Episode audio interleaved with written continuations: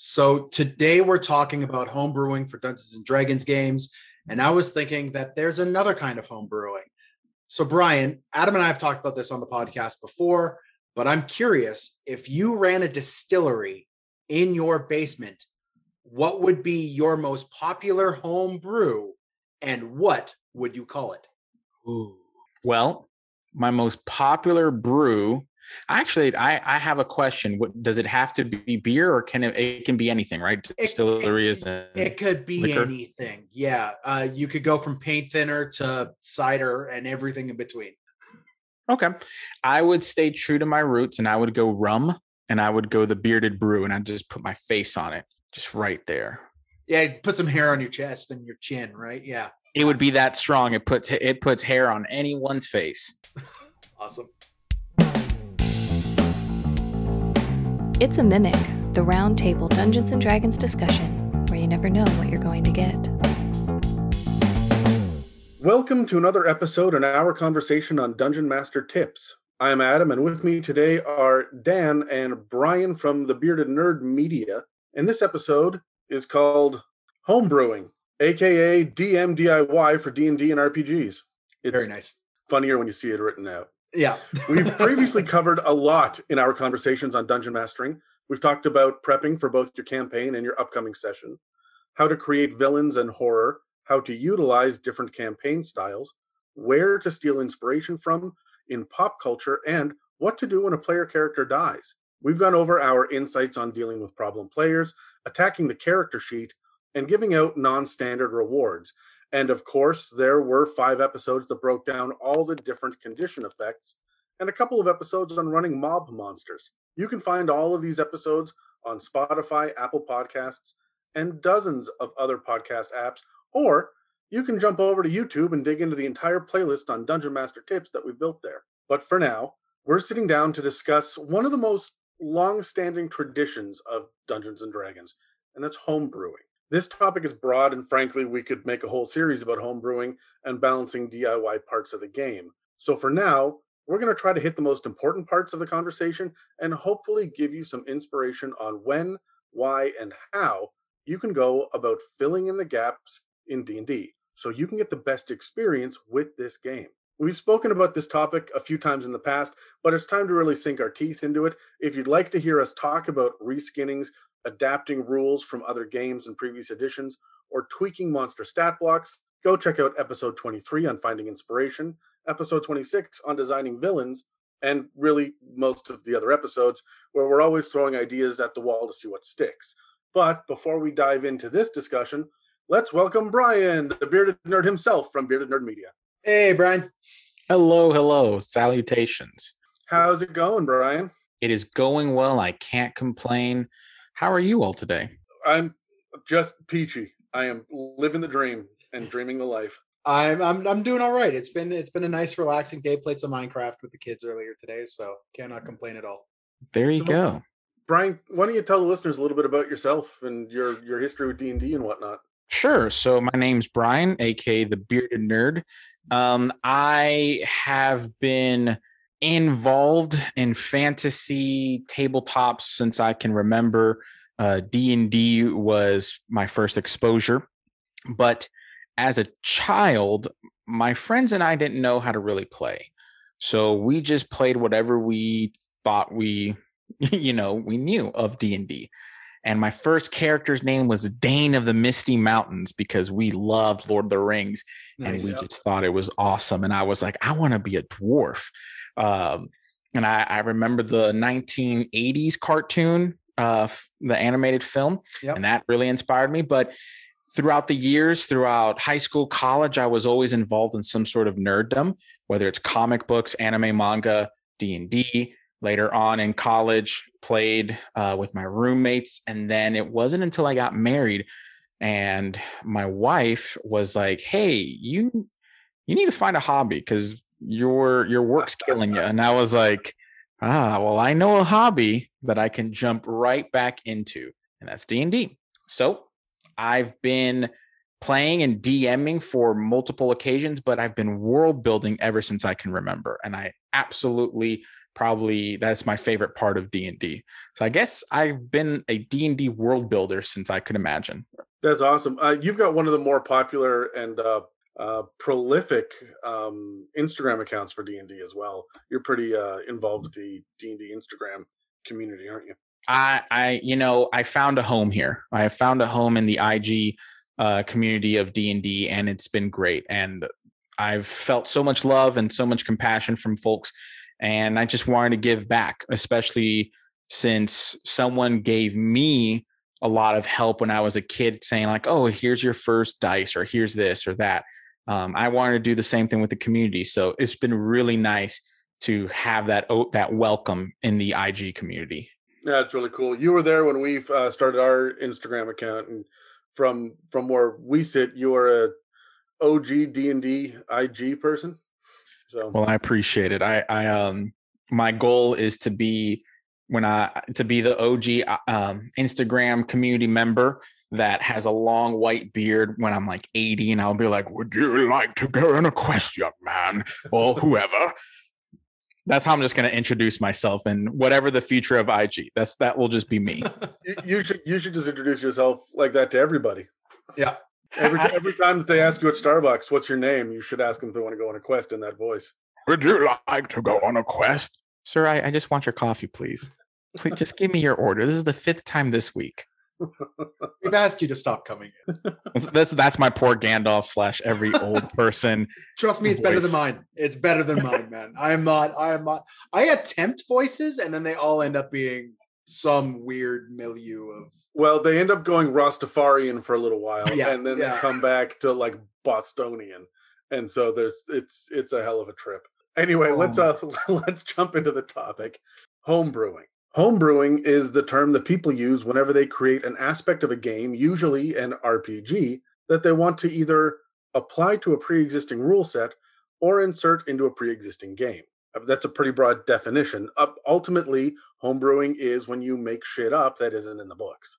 Mm-hmm. Everyone thinks about it, everyone does it, and everyone has fucked it up at least once. So, where do we begin? at least once.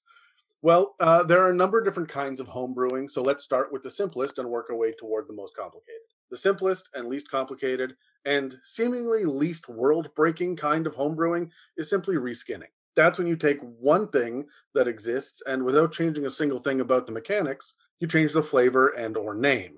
For example, if I want to take the spell Fireball, but simply call it Fire Burst instead, or if I want to turn my Oath of Devotion Paladin into a Knight of Fervent Servitude, because even though the mechanics are fine, this new title fits the narrative world better.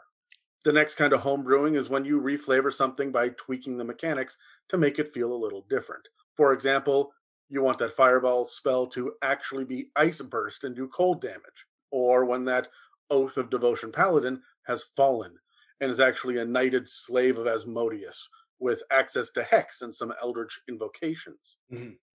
There are a lot of different things that players and dungeon masters like to reskin and reflavor, including, but not limited to, items, weapons, armor, spells, mounts, vehicles, monsters, class features, subclass features, racial features, and pantheons. It's worth pointing out that some things, like the multi-classing rules or background rules from the player's handbook, the new playable races in Van Richten's Guide to Ravenloft, or the backstory options in Xanathar's Guide to Everything are built to be customizable. And that means that they aren't really homebrew when you use them or find a new combination of them. If you're if you're selecting from an option on a list, you aren't creating it or tweaking it, you're just choosing it. Mm. The next level of homebrewing is a kind of a half step between reflavoring and just straight up creating it yourself. And that's when you take an idea and merge it with another. This is when you take the Book of Vile Darkness and the Necronomicon, smash their lores together, and take the best of both worlds to create something new called the Tome of Unspeakables. Another famous example of this is when you make a Gestalt character in D&D, when you essentially use the best parts of the starting features from two classes at level 1 and then get all the features and bonuses from both classes every level after that. And then of course, there's simply making something up from scratch a new spell, a new item, a new character class, subclass, or race, or a new monster. You often run across all sorts of homebrew creations littered around D&D social media, especially when it comes to stat blocks, new magic items, and interesting low level spells. But the most famous examples of these homebrew additions to the game tend to be character classes that have been built by famous D&D celebrities. Obviously, I'm thinking of Matt Mercer's Blood Hunter and Matt Colville's Illrigger. Mm. Yeah. But if you think we're done, we're not even close. Beyond designing an evil pirate class or a monster called Dan's Sweaty Man Pouch, there's also designing a brand new mechanic for the game, something that exists outside the basic set of rules. Sure, you made a brand new spell that has a casting time of three days, but that's still adhering to the basic understanding that casting time is a requirement of spell casting. What about when you make a mechanic that removes one week off of your lifespan for each level of spell you cast? Or creating some sort of popularity counter for the bard to gain favorable reviews in a local newspaper? Building these unique mechanics is also an important kind of homebrewing that most DMs will try to apply to their games at least once. Making new rule sets can be a lot of fun, even if it's just gamifying the profit intake of the bar that the barbarian just bought, or designing the mechanics for the ranger or druid to scrounge up enough food during treks through the wilderness. There are enough homebrew festivals and specific mechanics for downtime mechanics to choke a freaking manticore that you can find on the internet. The the mechanics, not the manticore. But you know what exists out there between making up your aspects of the game and sticking to the rules, mechanics, and lore as published by WotC? Other systems stealing and applying mechanics from previous editions of D&D or Call of Cthulhu or Warhammer 40K or whatever is something that most players will experience at least once in their D&D career.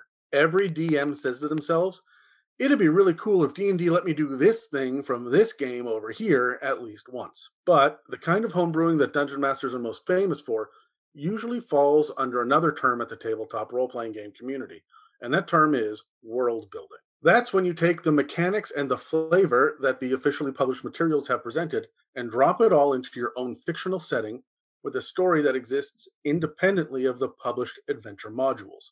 I think most people these days are probably most familiar with Tal'Dorei and Exandria from Critical Role and Keith Baker's Eberron, both of which have been adopted and published officially by Wizards of the Coast. But this is by far the most daunting, challenging, rewarding and common kind of home brewing that I've seen online. Sure, everyone has increased the odd kobold's hit point total or changed a flame skull into a lightning skull at least once, but every single game of D&D that has ever been played has had some detail changed, tweaked, or rewritten to better fit the narrative of the unique table of players that are playing in it. In my game of Curse of Strahd, the windmill was home to a troll. In my game of Dragon Heist, we set the whole thing in Sharn in Eberron. In my game of Storm King's Thunder, we added a subplot so our Warforged druid could find his creator. Everyone does it, everyone loves it, and everyone fucks it up at least once. But the reason we always come back to homebrewing is because we feel like there's something that is missing from our game that could A, make it feel more epic and fun when we flex our muscles as players, B, seem more immersive and awe inspiring to interact with the world as explorers and role players, C, fill in either the mechanics or the lore. So, gentlemen, I've spoken long enough. Let's dig into these ideas a little bit more before we continue. So let's grab our dice and roll initiative. I got some questions.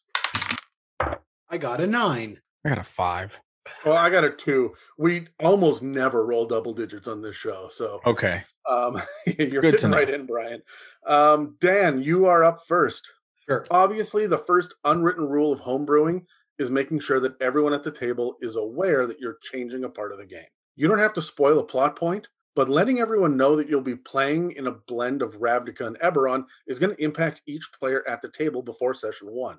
So, in your opinion, what should be the second unwritten rule of homebrewing? What is the next most important piece of advice to players or DMs who want to start designing? Um, I'm I'm at a bit of a uh, crisis of opinion here on this one because Mm. really there are two things and I can't figure out which one is more important. One of them is uh, to make sure you are communicating to your players, um, not just like what the mix is, but like session zero level stuff with like, hey, this in in my world, orcs are half orcs are created in this way that is different from the kind of one we don't talk about, right? um, keeping open and honest dialogue with your players while you are building into this world to see what kind of aspects they want before you bring it in it's incredibly important. But also having things make sense, have reason, have a have a logical series of steps to reach each conclusion, right? So if you are um, starting to homebrew your own uh, full campaign world, or even if it's just renaming some stuff and reskinning, um, knowing why is often more important than the the what, right? So if you can if you could rationalize the why, you'll get the what easily. So um, I don't know which of those is more important. I know sometimes you want to keep things from a player, but like at the same time, you need to have that open uh, discussion with your players, right? So yeah, that's that's my answer. Uh, either open communication or making sure everything makes sense. And and we're playing a game in which dragons and hags and beholders exist. There are gigantic cubes of goo that melts your flesh from the bone that you can't see when you're walking down the hall. Things can get weird and the rationalization of it could just be magic isn't good enough. You need to have an actual reason. There has to be consistency to yeah, consistent. World. Yeah, yeah. Brian, what about you? What do you think should be rule number two? Consent. I am about consent and not to like lay the hammer in the regards of like, oh my gosh, we're talking about something deep. Consent in the line of, hey, are you okay with us talking about vampires? This world has this, right? Being upfront and honest is really, you know, at least I I kind of get consent in this one general like bubble and everything that my players when i tell them my session zero this is the calamity this is what the world is this is what you need to know you have the ability to accept this or not. It this is this will not i will never force an idea. Kind of kind of like what you were saying um earlier though uh dan is that you have to communicate with them but I can't for in my mind and in my world, I can't further communicate if they don't want to accept that mm, communication. Mm, So everything goes through that filter of acceptance and consent. If you don't want to play in this type of world, once I give you the disclaimers and what the world is, no problem. And I think that's the that is my most important, you know, second most important rule and advice to folks one of the things that I'm hearing, so my second rule is uh is going to be supported by both things that you guys have already said, and mm. that mm-hmm. is don't be afraid to get meta. Mm, right? yeah. You are making these decisions for meta reasons and then justifying them, like Dan says, for consistency within the world. But don't be afraid to be meta when you're having the conversation with your players. You want to add this really neat sword, but it's going to be limited for the first three levels before a special power is going to unlock for whatever, whatever, whatever let the players know. Don't keep them guessing, unless it's a secret plot point that you're yep. trying to get going. Otherwise, you're going to sit there wondering, "What the hell? Why are we doing this?" And right. So going a little bit meta because that's where we're coming from in the first place isn't a bad thing. People talk about metagaming like it's a sin, and it isn't. In order to communicate about this stuff, you have to metagame with your players at least a little bit. This is important because when you screw this up and things become imbalanced and people are no longer having fun, you can then, from a meta perspective, roll it back and change things, and no one's going to be upset with you because it's been a meta conversation from day one. When you look at what Critical Role is a great example of this. They started in Pathfinder. Hmm. they yep. made a meta decision to swap over into fifth edition D and D. That was meta. Everybody on in the table knew that. It, Matt Mercer didn't just show up one day and say, "All right, so advantage is a thing now." And my guy, my monster's going to get it. You guys figure out how it works. He didn't do that. They just they transitioned campaign one from one set of rules into another. If that didn't work for them, they could have transitioned back and all the players would say, okay, sure, whatever, and keep moving. Yep. So don't be afraid to get meta. All right. Well, Dan, there are a lot of variant rules and additional mechanics that are littered throughout the source material, including rules on hex crawls in Tomb of Annihilation, ship combat rules in Ghosts of Saltmarsh, mechanics for tracking a relationship to a god in Mythic Odysseys of Theros, and rules for level progression for NPCs in Tasha's Cauldron of Everything. Before you go homebrewing a new mechanic, do you go diving into the source material to see what already exists? What tools, not including piracy would you recommend to help people explore their options before they begin homebrewing? Not including piracy. Doesn't mean I can't pull out Ghost of Saltmarsh. Oh, um, no. Uh, the do I go to outside sources for uh, random mechanics? hundred and ten percent, I do. Um, I and I I don't really limit it to five E either. Um, if if there is a fun, intelligent weapon that existed in in second edition, like I want the second edition Blackrazor. No, no, no, Dan. Before they go home brewing. Oh, before they go home. Oh, I yeah, yeah. I I I do go to other source material, right? Um, I I do You, check. you go out- digging through the books. Yeah. Well, I mean, I, I do a Google search and see if there is a book that has that, and then I'll check it out because there are dozens of books at this point. And honestly, sometimes with how these things are edited, the location of a weird mechanic is a bit odd. So um, I, I I'll Google it first, see where it is, and then I'll find the paperback version and, and, and go to it and read it in depth. But yeah, I will um I- a hundred percent i will um but going to google uh for finding out that kind of stuff is the best or reddit right both of those are great places to find any information on obscure mechanics you may need Brian, do you rely on the community or or how do you find the rules instead of just flipping page by page to the DMG? I have not read. Okay. If you say I have not read the DMG, neither have we. Yeah, I hey I hey, have- hey. I've read some snippets of it. I get my inspiration from source material other than games. Um, I was rereading the Percy Jackson series um, just for fun, just a quick Yep. read. And I was like, oh, this coin would be, you know, there's a coin in there that uh, basically teleports, or it's, I'm sorry, it was a pearl that teleports uh, someone, one you know, one of the characters back to the material plane, as it would be called. And I said, wait a minute, that'd be really cool if we had a D and D esque thing. And okay, let me go see if there's there is one, and if there was one, okay, how can I make it better and make it a little bit more game fluid? Is Yeah. my thing. I like Where- where do you making things. Where do hmm? you go to find out whether or not it exists? Google or I, I try to look for I try to look if there is something in every system. I almost I go big picture down to the little picture. So I, I do a little bit of the of the reverse. But if there isn't something that's 99% of the time, I the source material that I'm looking for specifically for my homebrew world is going to be things that I am gaining inspiration from. And if it's out there, cool, then I won't have to do the work if it isn't out there, then I roll up my sleeves and actually I this is weird. I I almost ask the Google gods that it doesn't exist because I that's I love doing this. Yeah. Um, yeah, one of the things that uh, that I do not really like about Fifth Edition, but it's an incredibly useful tool right now um, in this conversation for homebrewing um, is D and D Beyond. Absolutely. It is the cheapest way to get access to the source material, and it's got search functions, and you can add homebrew shit right into it. Right? It's probably one of the best um, one of the best tools out there.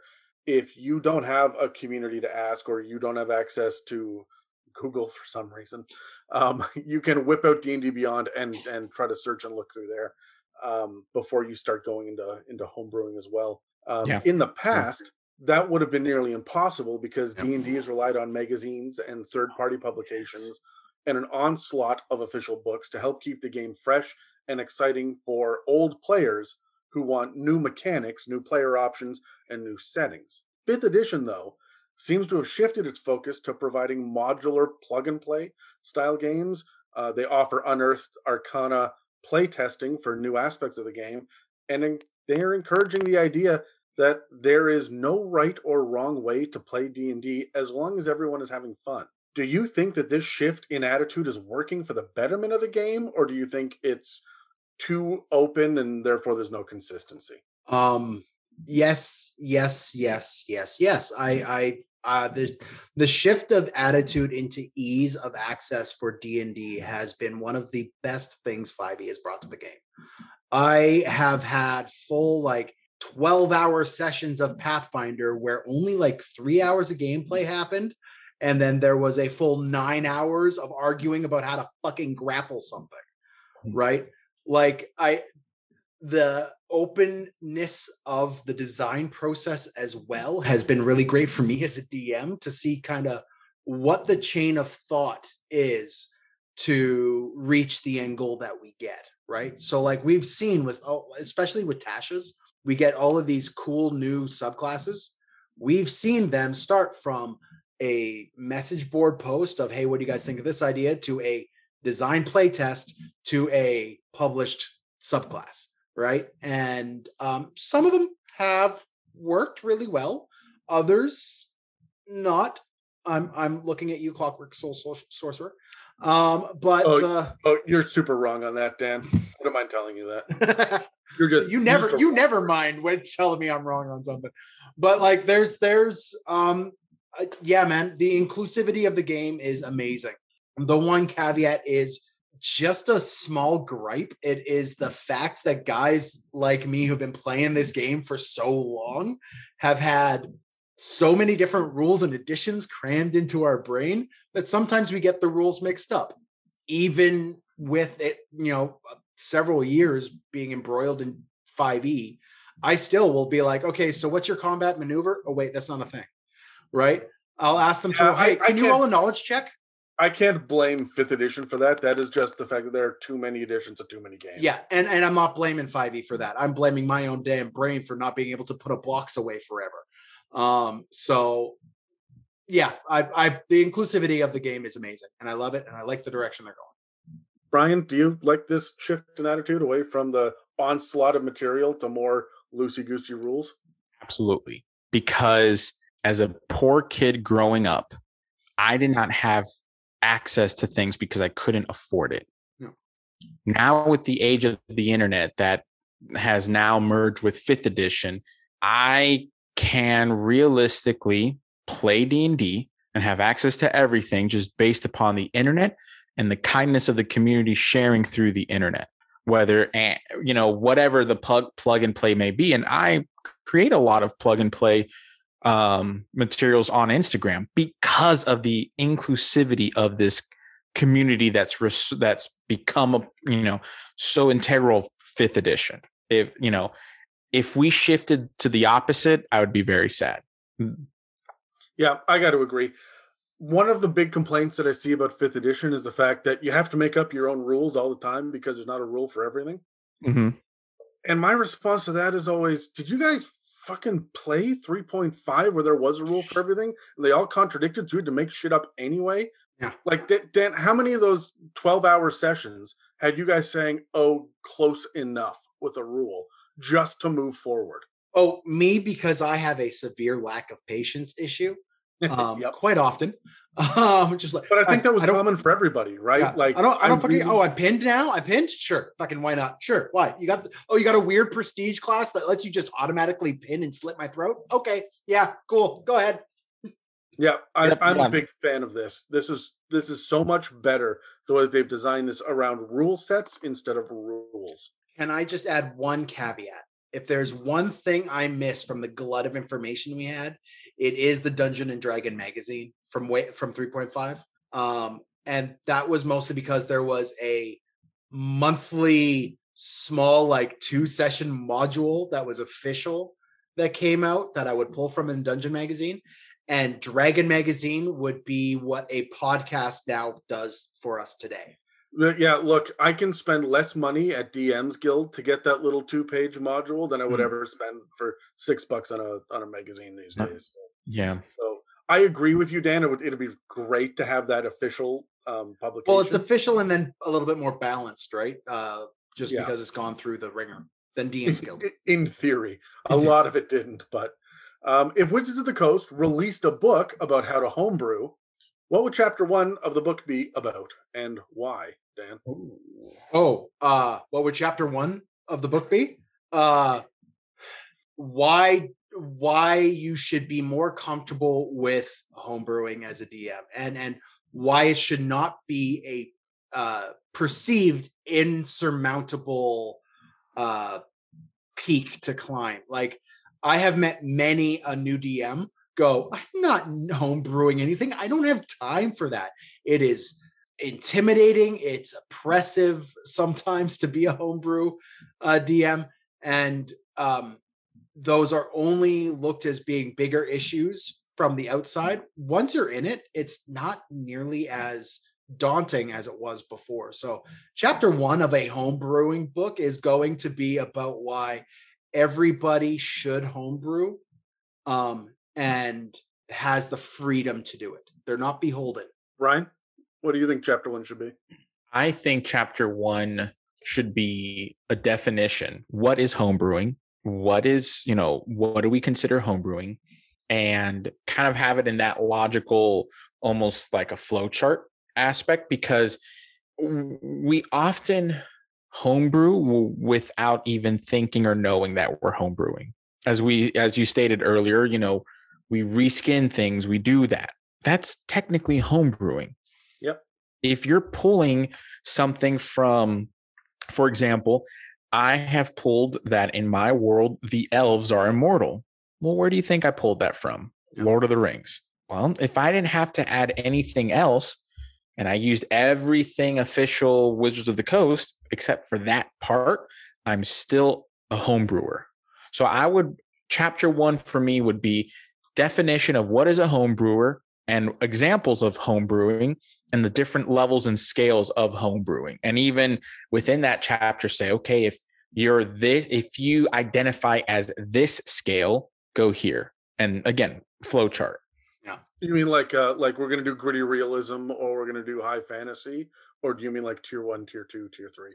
So I'm thinking more of if you are wanting to homebrew at the reskinning level, this is what you should, you know, go to this chapter, which will help you come up with ideas.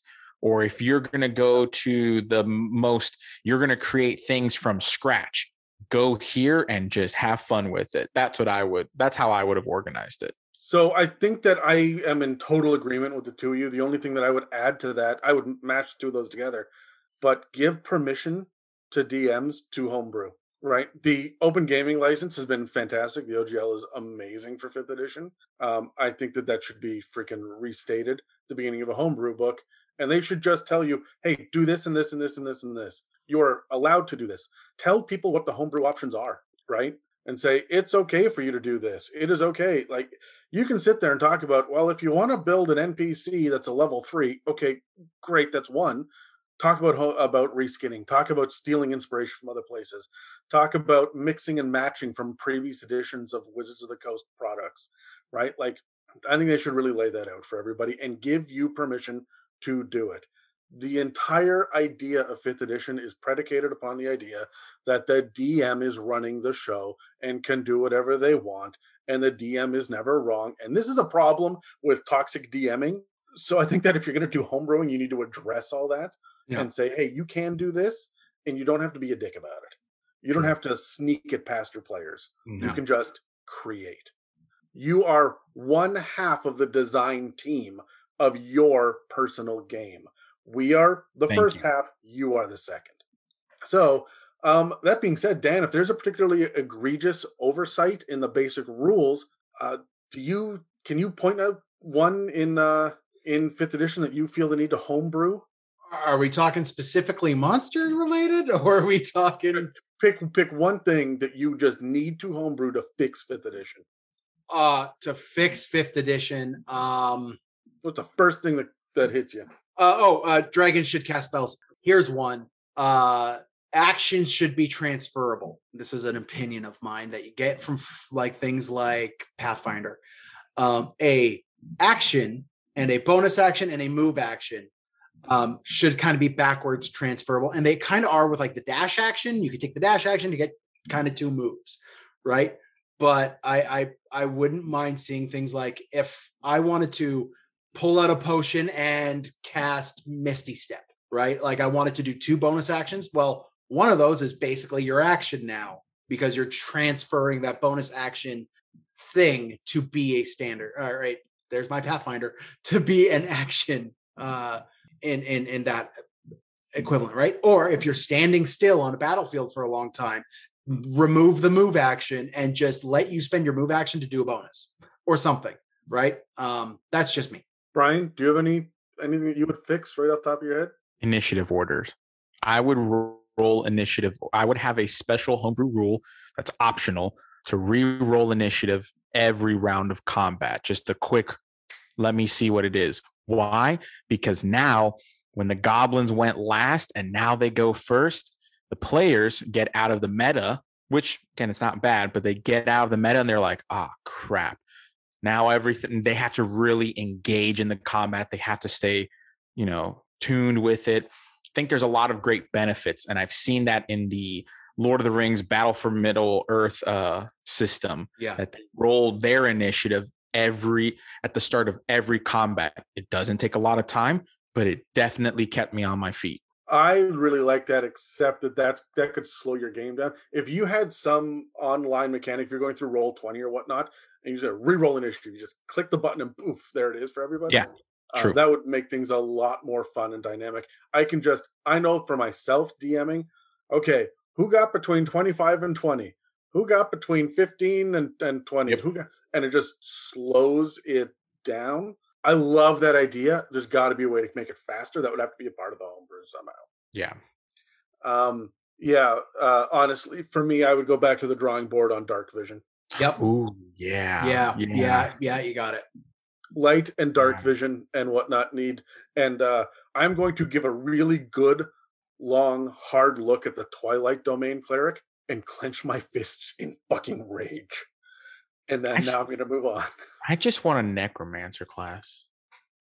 You mean like a like a whole class is just necromancer with a bunch of different subclasses? I I because we have the necromancer wizard subclass, right? Yeah, and it's weak. I just don't. I I want a necromancer that like at level one, you're like I'm a lich, I'm whatever. Like I want to explore their journey of lichdom. But that's again, that's not that's not a basic rule because there isn't that class just yet. Right. Well, I mean, the best necromancers aren't necromancers; they're clerics. But that's what I'm saying. Like, I don't want to have to play a cleric to play necromancer. I want to like level one, start my journey of necromancy yeah. as a necromancer.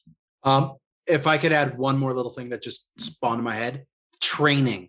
Training is a is a homebrew thing I wouldn't mind throwing in. If your character uses that same skill over and over and over and over again for an entire campaign, even if you don't have proficiency, motherfucker, you get proficiency, right? Something yeah. like that. I, I would love to see some sort of training mechanic. Hello, podcast people. Podcast people? We're recording. Yes, but it makes them sound like pod. We're recording. You're recording. Hello, podcast people. We've got a couple of things going on that you might not know about, and so we thought we'd cut away to a little reminder. First of all, we just want to point everyone to our YouTube channel again. We appreciate that all of you listen on your respective favorite podcast apps, but the It's a Mimic YouTube page has all of our shows laid out in playlists. That means you can listen to our Dragon episodes back to back, or dig through the campaign builder or touring the multiverse series without scrolling through the backlog or having to use a search function. New episodes get uploaded within a week of airing on Spotify or Apple Podcasts or whatever, but the whole backlog is up there.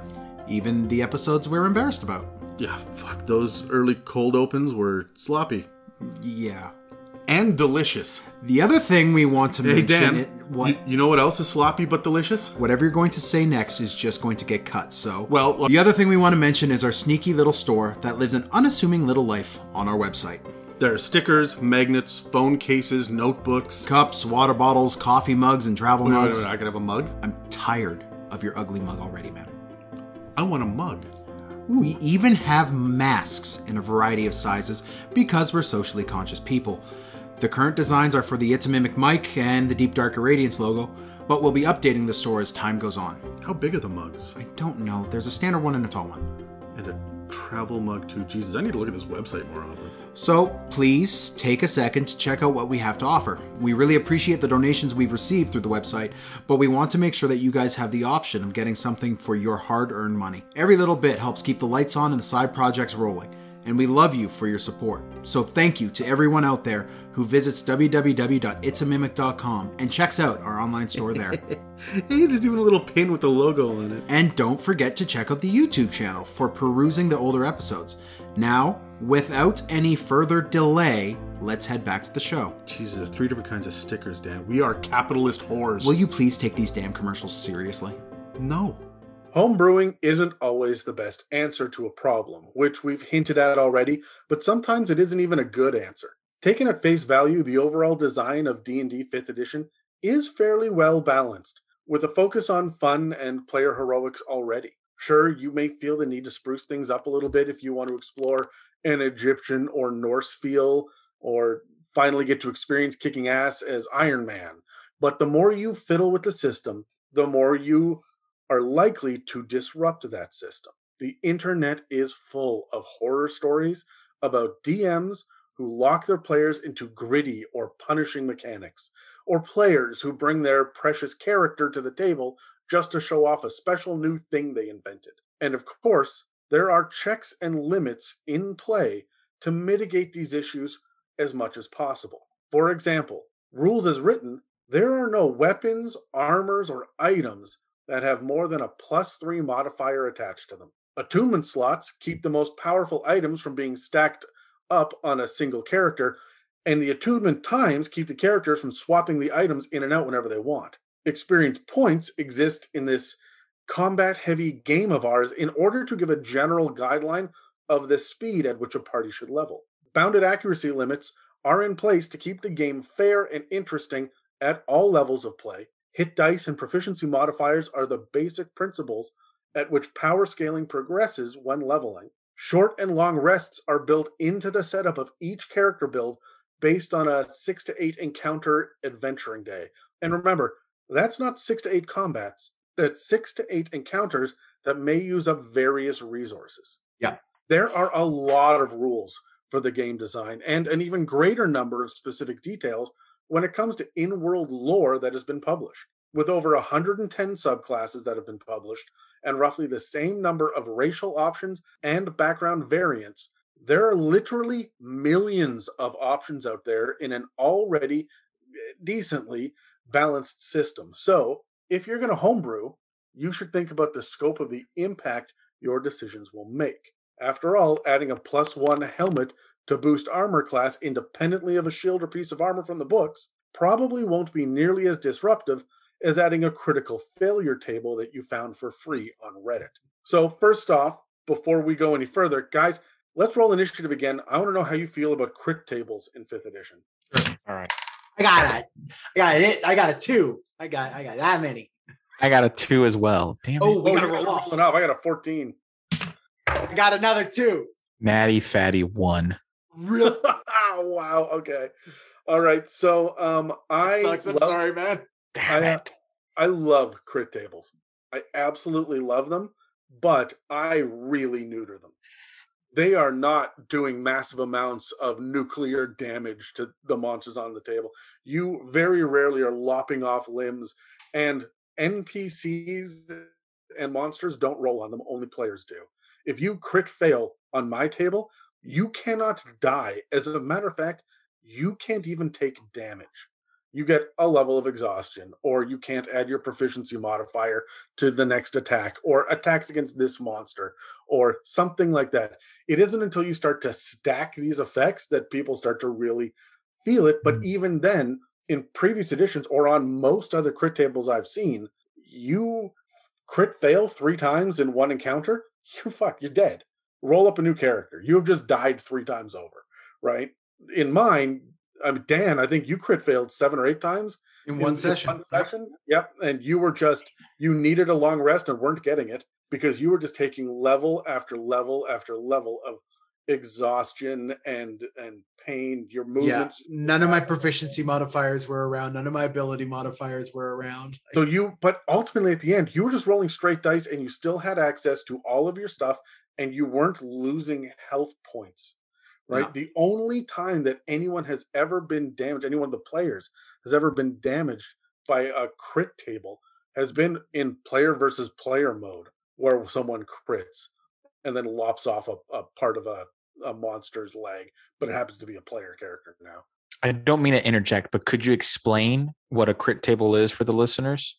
So a crit table is when you roll a critical, you get a uh, 20 on the die. This is specifically for attacks only. Um, you will then get to roll on another table of a set number of items on there.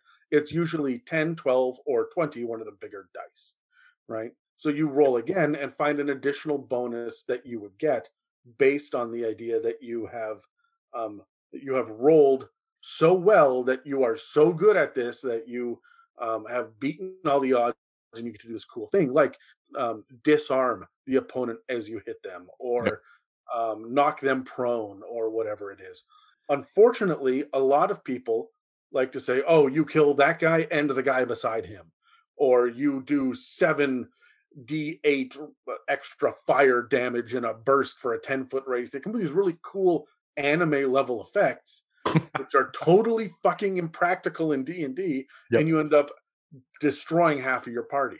This becomes even worse on critical failure tables where you roll a one and you then get punished for it. Yeah. Yep. Okay. So, um, and of course, the worse you roll on a critical failure table, the worse the punishment gets. The better you roll on a crit table, the more impactful and better the boon becomes. Yeah. So it's really difficult for a lot of people to uh, to balance these. Um, you know what? I'm going to go on Reddit and I'm going to post my crit tables. I'm going to go onto our subreddit and post them there so that people can Cool. see. Um, you can go to r slash it's a mimic um, to to check that out. I'll do that when this episode drops. Note to self. So, um, Dan, you are next. How do you feel about crit tables? Uh, I really do like them, and I really do like the fact that, um, or, or sorry, I really agree with you that they should not be these large scale anime like you touch a guy and he explodes into a million pieces and the shards of bone as uh out from his body per like perforate the crowd behind him. No that I, I don't like that level of stuff. Stuff that is minor hindrances adds a little bit of like rule of cool with the attack gives that little umph is great however if you're just doing crit tables and not crit failure tables you're doing yourself a fail, uh, uh, disservice and vice versa if you're just doing crit failure but not crit tables you're doing yourself they go hand in hand you need both of them Brian, how do you feel about them? I like them. I don't think there's anything wrong with them. I think they should all be balanced, whether it's a critical, like can kind of like what we were saying earlier. We don't want some epic anime level, like, you know, season five, My Hero Academia. Deku goes and he blasts the shit out of this one opponent. You know, you don't want that. But what you do want is, like you said, oh, you disarm the opponent, or now you're disarmed. Okay. It's not that one, maybe second or whatever, six seconds can affect the action of like, oh, well, they disarmed me. I'm going to take my action to pick up the weapon. Okay. Yeah. But it's not something where it's like now they're penalized for it. I, I think that for folks out there who are homebrewing a crit table that really harshly penalizes the player, I'd stay away. I don't like that. I like it to be just balanced. Yeah. So I'm for crit tables as long as they're balanced. All right, let's go in reverse order on initiative because I'm tired of talking. Um, what has been the most broken or ill-advised instance of homebrewing that you've personally witnessed, Brian? Oh, where should I begin? Oh, Um, there's so many options.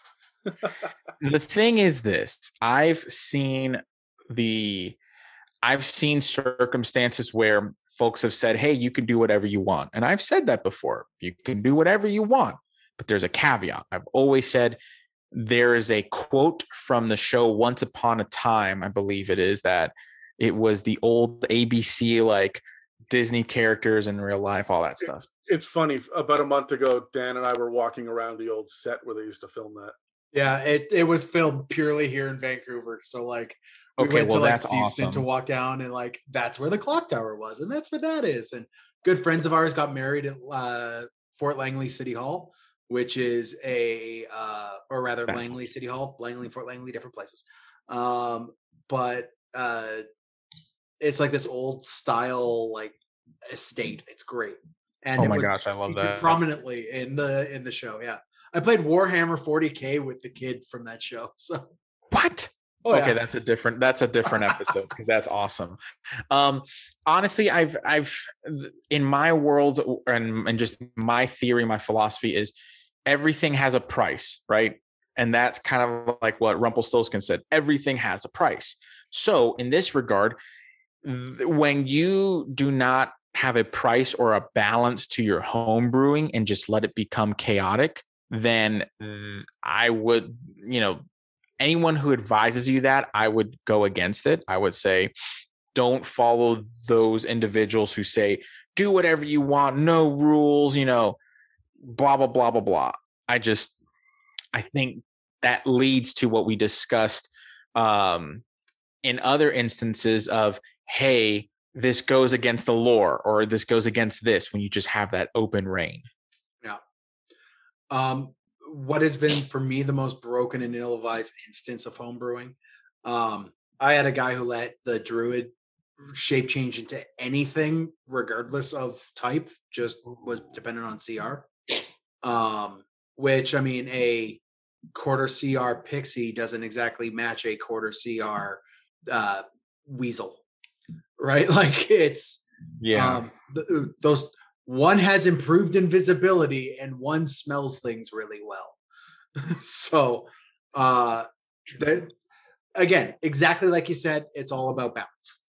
I would have to say the most ill-advised instance of home brewing that I have seen is probably some weird outlier from a very specific game from 10 years ago.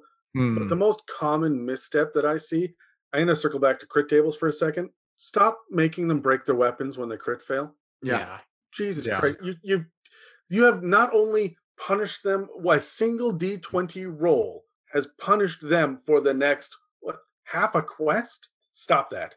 Yep. Just stop it. it. I am all for fucking with people's items. We have a whole episode about attacking the character sheet uh, where where we talk about that in depth. But my God, don't just break them on a on a chance roll, even if it's uh, the one on the crit table, so you have a one in four hundred chance of hitting it believe me, your players will find that chance and they will get it, and it will be some ancestral sword, or Yep. it will be, oh no, wait, I was going to use my dagger on that one because I don't want to. No, fuck it. Just remove that shit. It's unnecessarily complicated and punishing. Do you mind if I add something to that really quick? Sure. should be applied also to crossbows, uh, flintlocks, whatever. If you use gunpowder in your home, whatever it may be, I think it that same rule that you just mentioned should extend to that, not only from a historical point of view, but even like a modern point of view of like, okay, if something is made well, it won't, it will malfunction to an extent, right? But Well, there are honest. already malfunction rules for Exactly. handguns Yep. in the DMG. We don't need to add that shit as a punishment. You yes you don't have to punish your players for that that's a no-no in my book if you want to jam the crossbow for 1d4 rounds, that's fine. You haven't derailed the quest. correct Don't break it. Anyway, clearly the big issue here is that people um, are having problems maintaining balance at the table, right? Um, but there's a lot of different kinds of balance issues, and not everyone is always aware of all the balance issues. So I'm going to run through them really quickly. These are all the ones that I could come up with over the span of a beer. So um, there's the obvious problem of balancing within the party where one party member has become more powerful than the others. Then there's the balancing issue of the party level versus the monsters and enemies that they're meant to be opposing. There are balance issues with skills and difficulty classes, especially as players begin to min max against the recommended numerical values of the DCs in the published adventures. For example, a rogue with expertise in sleight of hand at level 3 will be able to easily bypass the sleight of hand check with a DC of 16, which is designed to be moderately difficult within, I don't know, Dragon Heist or something, right? They're just going to waltz over that shit. One of the often overlooked balance issues of 5th edition is between the three pillars combat, exploration, and role playing. Most people tend to focus on the combat pillar, and when new spells, abilities, and items come into play, they tend to be based around combat, shifting the spotlight even farther away from exploration or role playing. Interestingly, Wizards of the Coast also tends to focus on combat and battle with a lot of their character design and spell lists, so there are quite a few examples of combat balance within that pillar itself. But when it comes to exploration encounters or social encounters, a new spell or item might seem harmless at first, but may end up completely upending an entire pillar. I think we talked a few episodes, um, Dan, uh, ago about when we were doing our midweek. We talked at length about an item that I had homebrewed into the world, um, which allowed you to auto succeed on persuasion checks. Didn't think it was going to be an issue. It derailed three. It it just nuked three whole sessions that I was Yeah. I was trying to kick off. Um, and that that's a great example of, of what I'm talking about there. One of the major balance issues that fifth edition is criticized about is the poor economy for spending gold, buying and selling items, and maintaining upkeep for adventuring. Adding a new kind of gem, tweaking the price or cost of items, or making a rare spell component suddenly available could have unforeseen consequences that could tip the scales of downtime, uh, buying potions, or access to gear. Then there's the problem with balancing around power creep. If your level 5 fighter already has a plus 3 greatsword, what are you going to be giving them when they're level 15? And finally, there's the challenge of balancing spectacle creep, which is when your party has been given the homebrew items to kill the homebrew god in the homebrew city from their homebrew airship with their homebrew spells to save the homebrew world, and now they're level 12, in love with their characters, and wondering what comes next. So, let's grab our dice again. How do you, as a DM, handle keeping the balance between party members, specifically when it comes to handing out homebrew items, spells, or abilities? A 13. 19. Uh, Final. I got a four. All right, Brian, you're up. So, specifically, inter party balancing. Okay. So specifically inter party balancing, making sure that the if I'm understanding this correctly, making sure that the party members are balanced. One is not more powerful than the other. Yeah. Right. Well, what I typically do is I keep at the center of what they're here for. It is a collaborative storytelling game. I don't want someone to tell their story more than another person. That's how I think about it. So the way I balance that is okay, each player is going to, pro- or each party member is going to progress together, right? There's going to be certain things, for example, if the cleric um, has a healing spell, right? In my world, the the question that has been asked to my players, or that I've been I've asked them, is okay. If you use that healing spell, where do you think that magic's coming from? It's not free. Again, I, I balance it so then they think, oh, if I'm going to cast a healing spell, if I'm going to cast a big healing spell, I need to reconsider things. Same thing with an ability. Okay, like like you stated earlier about the fighter with a plus three great sword. Okay, well, I I give the players choice and I leave it in their hands. Basically, it's not like peer pressure, but more of like, hey, if you if you do this, remember you're going to be chased down by the NPCs or you're going to draw attention to yourself. Something is going to happen. It's not a negative, a positive consequence. It's a neutral action, right? It's for every action there's a pot there's an equal and opposite reaction. That's how I I, I balance everything. Spells, abilities, items, and especially the party members. They know if they do something, it's going to tip the scale and they have to suffer the consequences for it. Dan? Uh, so for me, how do I handle the balance between players? I pay attention. Um, I, I, I, if if one guy's getting a bit like if I've given an item that is too powerful and I'm seeing that it's too powerful, then then I mean I've I've got to make steps because you definitely don't want to overcome a overpowerful item by giving equally as overpowered items to other players because then because then you're hooped. So uh, what I do is I I pay attention and I um I'm I'm a lot like you, Brian. Like I I will play to a player. Like this encounter is kind of focused on this player, and then the next encounter is kind of focused on that player. And that like it's not that the other players aren't uh capable or can't become the star of that encounter, but when I'm designing the encounters, I'm designing them with these specific players in mind, so that when it comes to uh, an encounter that's not quite their turn, um, they don't overshadow everybody, right? Um, honestly, I just use really small magic items. Mhm. Dan, you see this all the time. I use such like, uh, oh, hey, you know what? The most important item, magic item that you are going to get for the next three levels is a little stone trinket that looks like a small wooden stool. And when you put it down, you say the magic word, it becomes a full wooden stool. You can sit on it whenever you want. Full of flavor, mechanically relatively useless. Have an imagination, use it how you want. I try not to hand out plus one, plus anything items. Mhm. I, I look, we're balanced enough. I'm going to give you the ability to cast a cantrip when you don't normally have access to it by using this one-off item that that burns up when it's done. Right? That's oh, that's another thing that I do. Everything has charges. When the charges are Mhm. done, you don't get to use it anymore. So balance. May I inter- interject really quick? Yeah.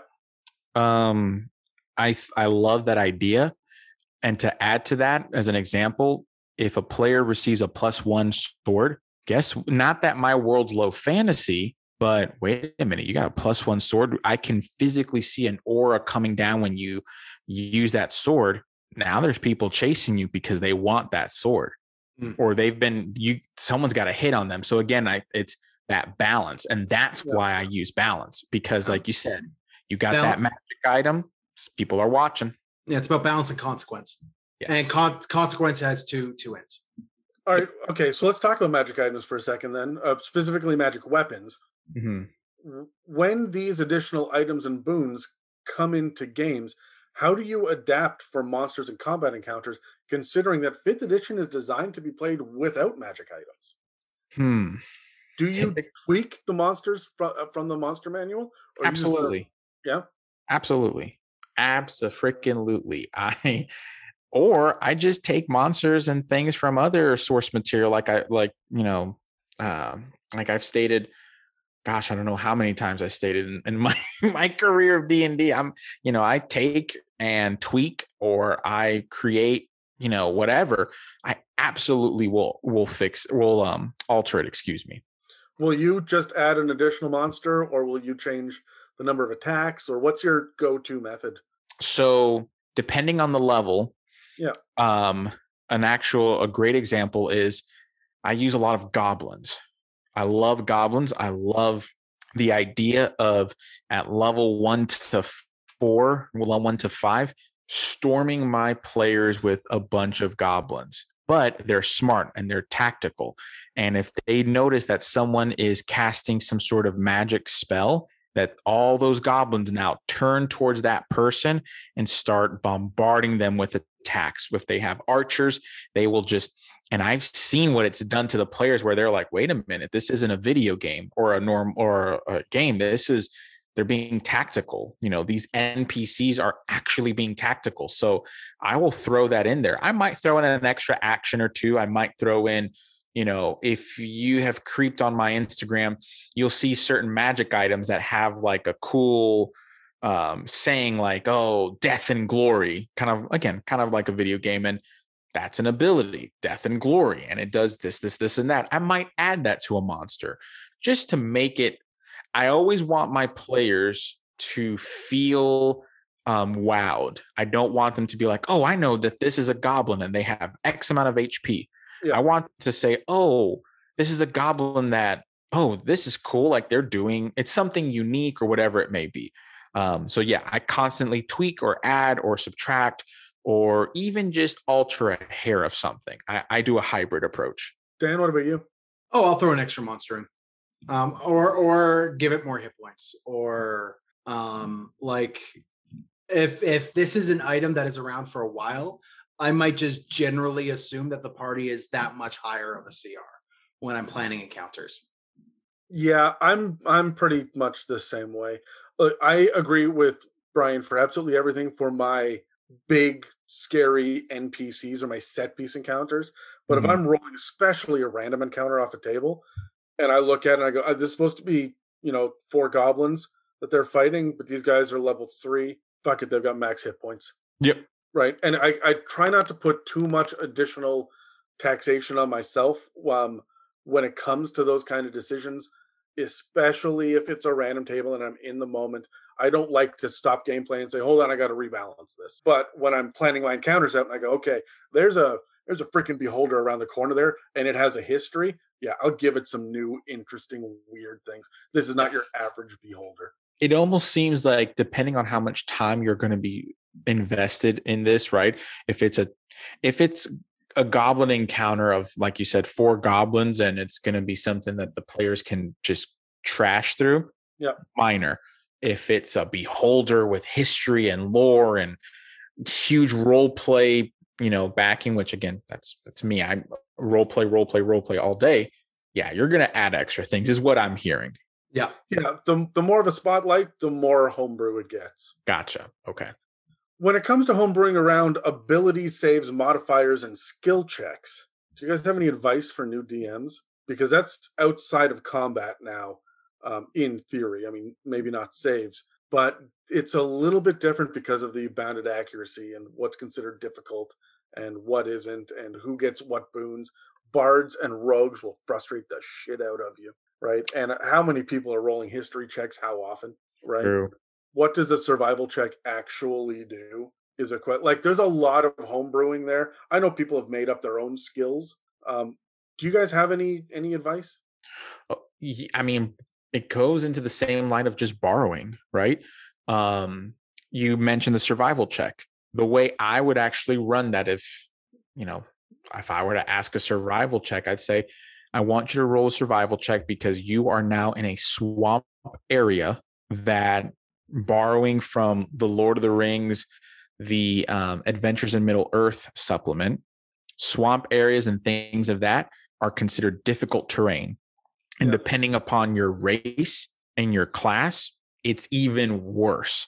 So, okay, you're in a swamp, survive. I want a survival check because you're in a swamp that you have no clue what it's about and what's in there. You don't know if there's some sort of like bayou, like alligator creature just You're lurking. a gnome up to your chin walking through murky water. Exactly. As opposed to a Goliath who's traipsing around, right? Yeah. Exactly. Or you know, you you don't know if there's going to be um, a creature. Maybe there's an NPC, uh, a frog playing a banjo. You know, a frog bard playing a banjo on in the swamp. I don't know. You know, I mean, you know, you never know. But that's what I'm saying. Like, you know, besides the Muppet uh segue uh, that yeah, I almost went into. A frog with banjos complaining about colors. Yeah. I mean, um, yeah. Like I'm just not um well, I was you know, Kermit the Frog, because I was like, oh, rainbow, whatever. But again, my mind is off. Anyway, I would that's how I would alter things.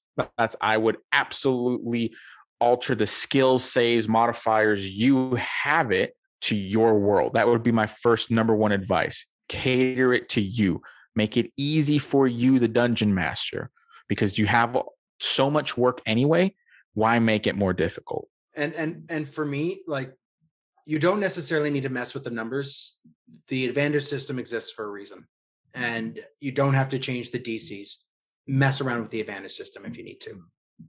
Right? yeah look, if i'm i'm 100% the same way. When it comes to abilities saves and modifiers skills i'll give you a bonus item every once in a while but i'll give it to one of the ones that nobody uses like a plus two to arcana checks right? And i'll give it to the rogue but man i'm not going to give you more like an advantage on saves until you're in tier three and then you will get a plus one to one thing right? I'm not going to the more you fuck with the math the more the math will fuck with you. Yep. There it is which is why i agree with dan 100% advantage is one of the things that i do when i hand out homebrew loot is focus on the exploration or role playing pillars of the game. Is there a specific part of either of those pillars that you feel could really benefit from a homebrew item or a spell or a rule of some sort? I per I'm for me it's always role play exploration combat. Those are the, my that's the order of pillars that I take. Yeah. So I'm going to be speaking from a role play perspective. I believe that when you are giving out loot. I don't I don't like the idea of give of giving high leveled or really powerful magic items to the players um, in the first tier, you know, or second tier of play. I just don't think you should even do that. Why? Because from a role play perspective, you now one have to dump a bunch of lore, and now your players are kind of like scatterbrain. Is this what I've noticed? But more importantly, and this is where I think it insults the players to give some loot that now the role play focus of it is oh look at me i have this cool sword versus this sword is from an ancient war that's been passed down from generation to generation and it was hung up on the mantle of my parents home right? That magic item is just a normal sword but you as a character can say, yeah, this sword has just been up in my house. And then you start to reveal because in the way I would think about it and how I would do it, NPCs start to notice that sword, basic sword, no pluses, nothing. Oh, you have the sword of, you know, a Thranduil. That sword was, we saw that sword and the wielder of that sword led many into you know what i'm saying like you can role play that and have a huge lore drop with just a basic sword so i think by giving out loot that f- focuses on that role play but making sure it's really balanced yep.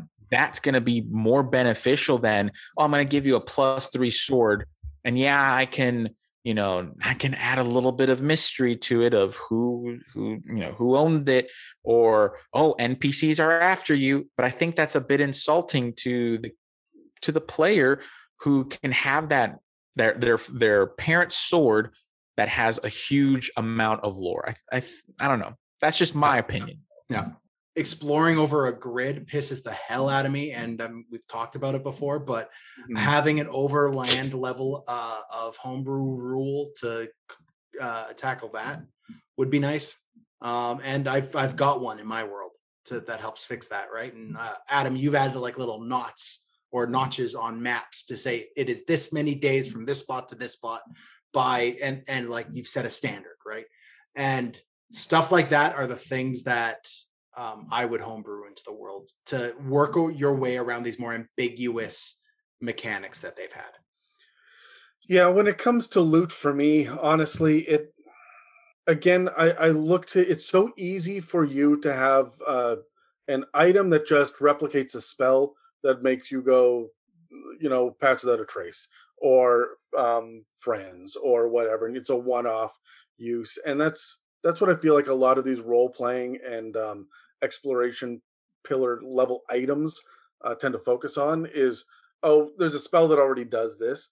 I always want to see something that's a little bit different. If i'm talking to a new dm i'm sitting there thinking about um, give an item that is going to let the character in, that is based around exploration. Your ranger your druid your scout rogue you let them have a small bonus the rest of the party doesn't get it this is not a magical thing. They just get the they get snowshoes in the tundra. Nobody else has them. They chose this character to be exploration based, so let them do that. They're already sacrificing a little bit of combat for it. The bard and in the exact opposite way, the rogue have both chosen their their class, probably the paladin too, based on role playing decisions that they've made. Lean into it give the rogue the ability to disguise a little bit more. Just give them like a plus one to their disguise kit checks. It is going to come up never. Like once every 10 sessions. You have not unbalanced your game at all, but you've made them feel a little bit more special around the character that they chose to play in the first place. And it's not that hard to, to look at the archetypes that your players want to lean into and give them the non combat bonuses beyond just the plus one item of whatever or hey you can now cast entangle so mm-hmm. that you're con- you're doing battlefield control for exploration or hey fly. Fuck do i hate items that give you fly? Oh my god that just drives me up the fucking wall. So what do you guys think is one part of the exploration or role playing pillars that people should absolutely not mess with? Is there anything that's already perfect and should be left alone? Again being such a big promoter of role play one thing that I think should not be messed with is the player who wants to role play a specific way. This is a little bit odd in in the sense of we often hear that, but do we often enforce it? And this comes from a skill check, an ability check, things of that nature. Um, and my biggest thing is as a dungeon master, we're talking about balancing, we're talking about all this. I haven't I, I've, and this is, could possibly be from an experience of I was playing Pathfinder Um, and I had another player tell another player how to use their skill checks, how to use their ability. They're telling them how to play the game. I have I have two methods of dealing with that. One is as a dungeon master, I will throw shit at whoever's doing that and say, no coaching. Yeah. And, I was a and- player at the time too. Yeah, and Terry has um, one of the best ways of handling this as a player, and that is turning around and and in a friendly, teasing manner, look them square in the eye and say, "I'm sorry, I'm having fun wrong," and that is enough to stop everything. Yeah. and that's what kind of had to happen and the individual i mean it was again long story short um the for me that's what should not be messed with in the regards of exploration and role playing that pillar is specifically with role play don't try to change anyone's way of exploring right or role play if they find exploration to be I want to go to a library and read about the world. Let it be. If you want to role play by having a, you know, XYZ factors, a voice, um, whatever, do it. Don't, you know, don't change how you express yourself and interact with the world. Biggest thing I wouldn't change. Yeah. Uh, eh, for me, uh, I I agree with both of you on that one. Like the like the established numbers, the established way they have things going, I, I I'm I'm okay with it. It's there are certain ambiguities that I would attack it, but where they are clearly and def- clear and defined, I there's no need, right? Yeah, look, if I can be honest, the one thing that I don't think anyone should ever mess with because it's hard to balance um, when it comes to uh, exploration, and some classes and subclasses are already built around Mm, accommodating an imbalance is movement speed. When you start handing out boots of, you know, plus 10 feet, or now you can jump, or how you can fly, or now you can swim at three times the, you are messing with the encounter design and the balance compared to other things. Look, if a wizard can move an extra five feet around, that doesn't really matter that much. If a barbarian can, that matters a lot, right? The moment, and oh my God, never, ever, ever, I should have said this from the very beginning in a homebrew episode. Never, ever, ever use the word double or triple or half, right? This is when you are going to start getting shit just fly off the handle, right? You're always adding one increment or subtracting one increment. Do not double, triple, or half because at that point you are going to oh you have the the hit points of a goblin because you rolled well on the crit table. Great. Do you know what it means when you half the hit points of a dragon? Yep. Right. This is going to get out of control quickly. You double your movement. Yeah, that means nothing for a dwarven cleric. That means everything for a have for an elven monk, a wood elf monk, right? Like, oh my god, or a an Aarakocra that can fly fifty feet around already. Like, don't don't jump into that. So, um, have you guys ever tried to mess with the economy or monetary aspect of the game? Ironically, yes, because I work for a bank. So yeah. like, How'd it go? Well, actually, because I basically restricted certain things. I said, in a real economy, there are you know, there is a limitation. We're dealing with gold, silver, copper, you know, finite things that can only be mined X amount of times, right? Um, in my world, platinum is only used from for major or big nations. It's big transactions. So if a player sees platinum in the world, that's like, oh, this is money that's been stolen from a bank or a king, queen, and whatever vault. Yeah. Shit. Like, which is kind of like it, it's either dirty money or it's something that it's was contraband somehow. There, there's a story behind this going. on. there's a story behind it yeah um and it also the money reflects the rarity in my world um if you notice in anything that i ever post i never put rarity because most of the items i create are based upon value right a plus one sword isn't going to be 50 gold it's going to be like a thousand gold minimum and that's just you know the service of putting a plus one to a sword Yeah. not the material cost. Brian, do you fuck around with Electrum at all? El- mm, Electrum, I will honestly say I have never brought it up. My players have, and it's made me think that if they've been bringing it up, maybe they want me to have it more in my game.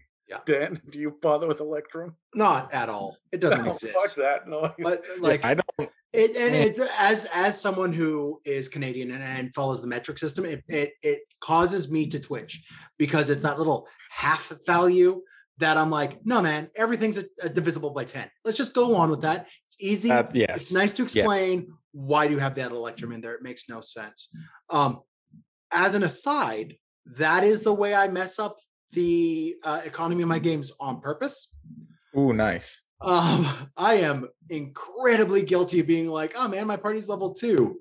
Have five thousand copper. Right. And and then you do the math in your head, and you're like, wait, no, that's way more than I thought it was going to be for that party. Right. Like, Oh, and yeah. I I I'm I'm also the type of DM where I like rewarding my players. So I like like giving them just a stack of gems and stuff and like filling up these grand spaces with gems and and gold. And then when I give it to them, they count it, and I'm like, okay, well now you're the wealthiest people on the continent, Well, and you're level three. I was going to say that's actually hilarious that you mentioned that because right now, my new group of level three adventurers have a shit ton of gold that they received for arms dealing that they oh. didn't know they were dealing in arms. They were just transporting it because there's a war happening. So a bunch of level threes with a bunch of gold dealing arms. Hmm.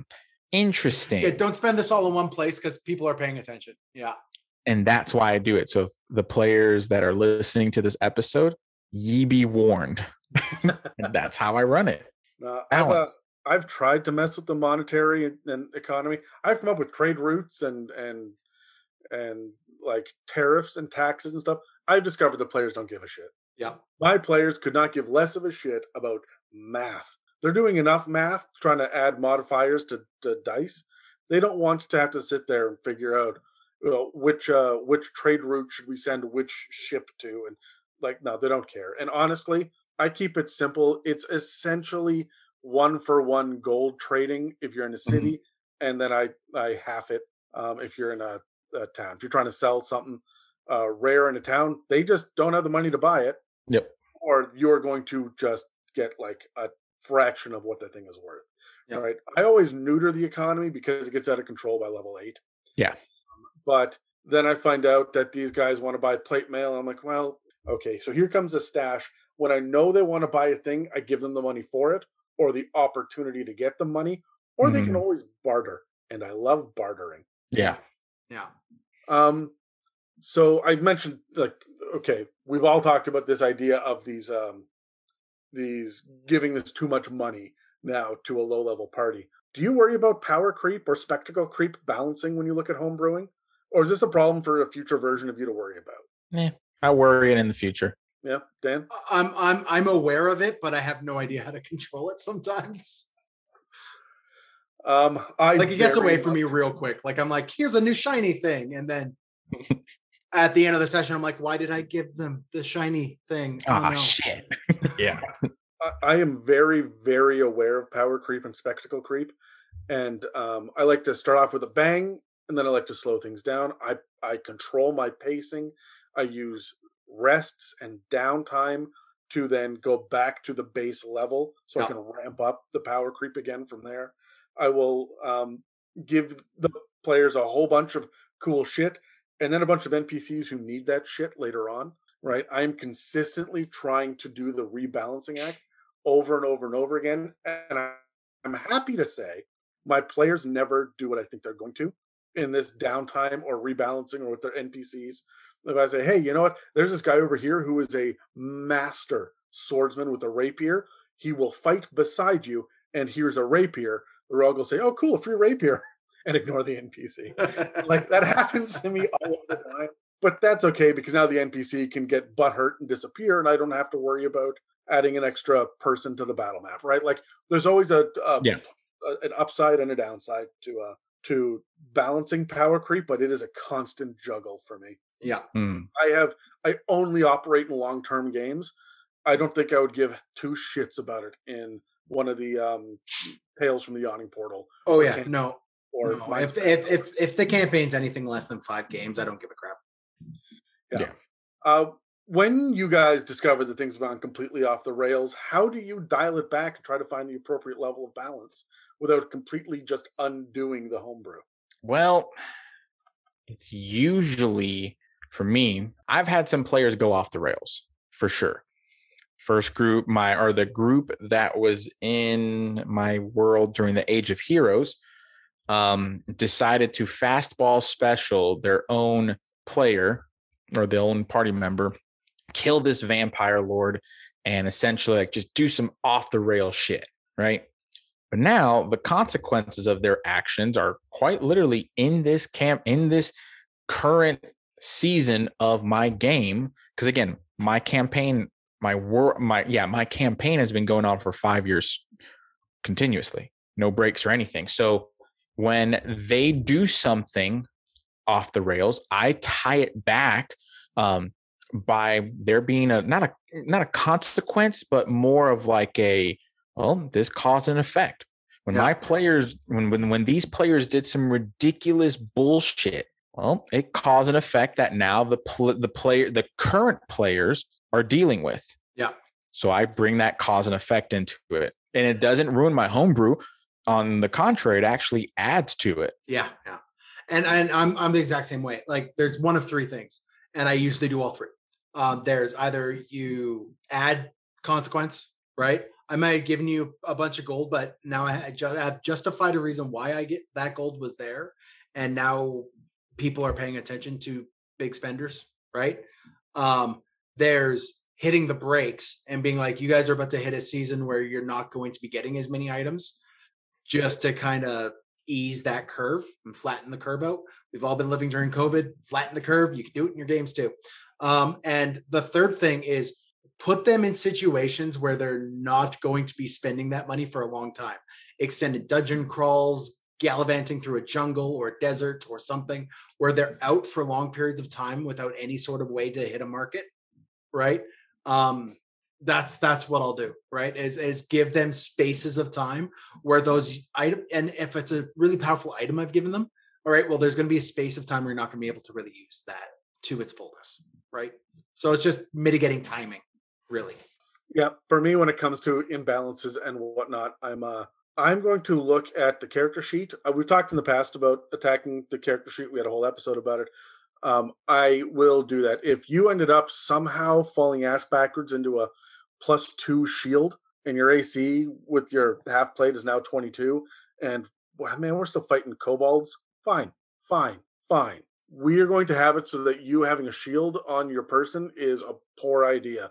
Uh, disadvantage on swim checks. We're in water now, right? I'm going to remove you from wanting to do that. If you want to use it, you go nuts, but you're gonna you're gonna pay for it in other ways. And I will look to the character sheet on how to how to do that. If you want to, hey, you know what? You got this really cool shield, and, and you're a paladin or an eldritch knight. That's great. Do you have a free hand to cast spells? There is always that balance that you can look at uh, when you take a step back as a DM and say, hey, look, there are more than just the mechanical boons. What are the things? Hey, you got this awesome new piece of um of hey, it's a cloak that billows whenever you speak to make you look dramatic. Dan loves the cloak of billowing, right? It, it's phenomenal. That's great. Those bullywugs are superstitious and they need that cloak right now. And you are going to be stalked. There will be no more rests because they will be always interrupted by bullywugs until that cloak goes away. Or even better, who's did you steal that shield or cloak?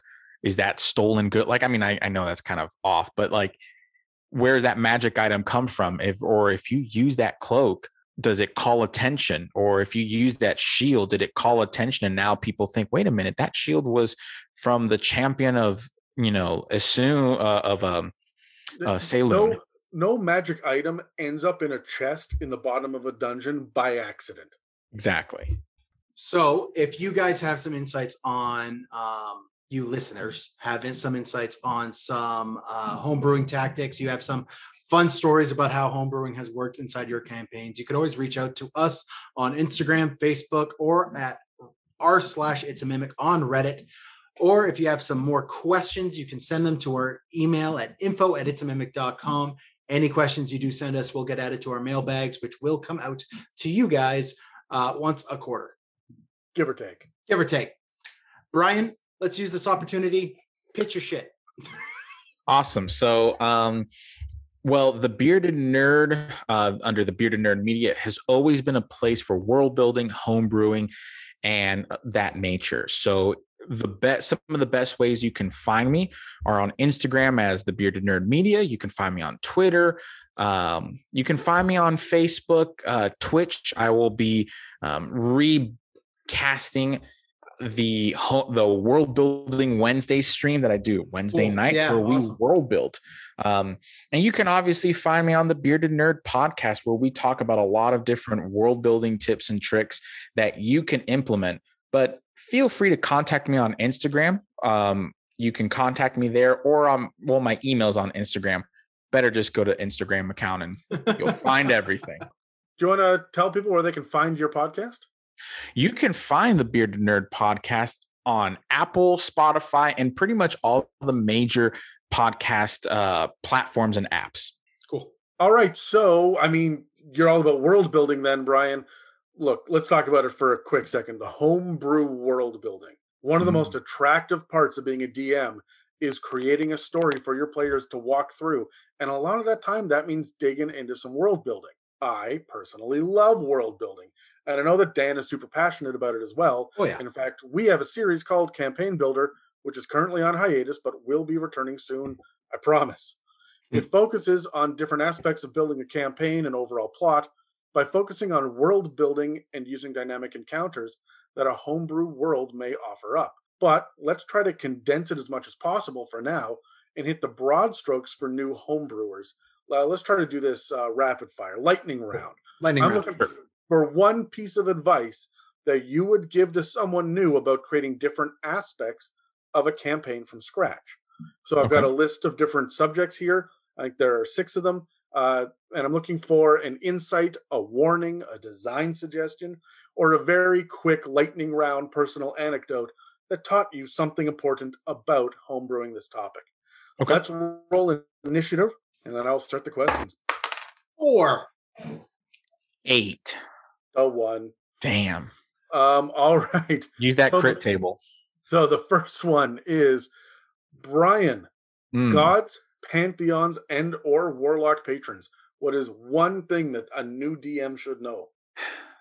treat when you are creating or using or whatever altering homebrewing gods pantheons and and or war, warlock patrons you really need to consider and play them as you would want right role play them don't just say oh it's zeus and shoots lightning bolts no role play them think about put yourself in the mind of that character and role play it that way you know Yeah, they're still characters, right? They're still NPCs. Exactly. God of mischief, be mischievous.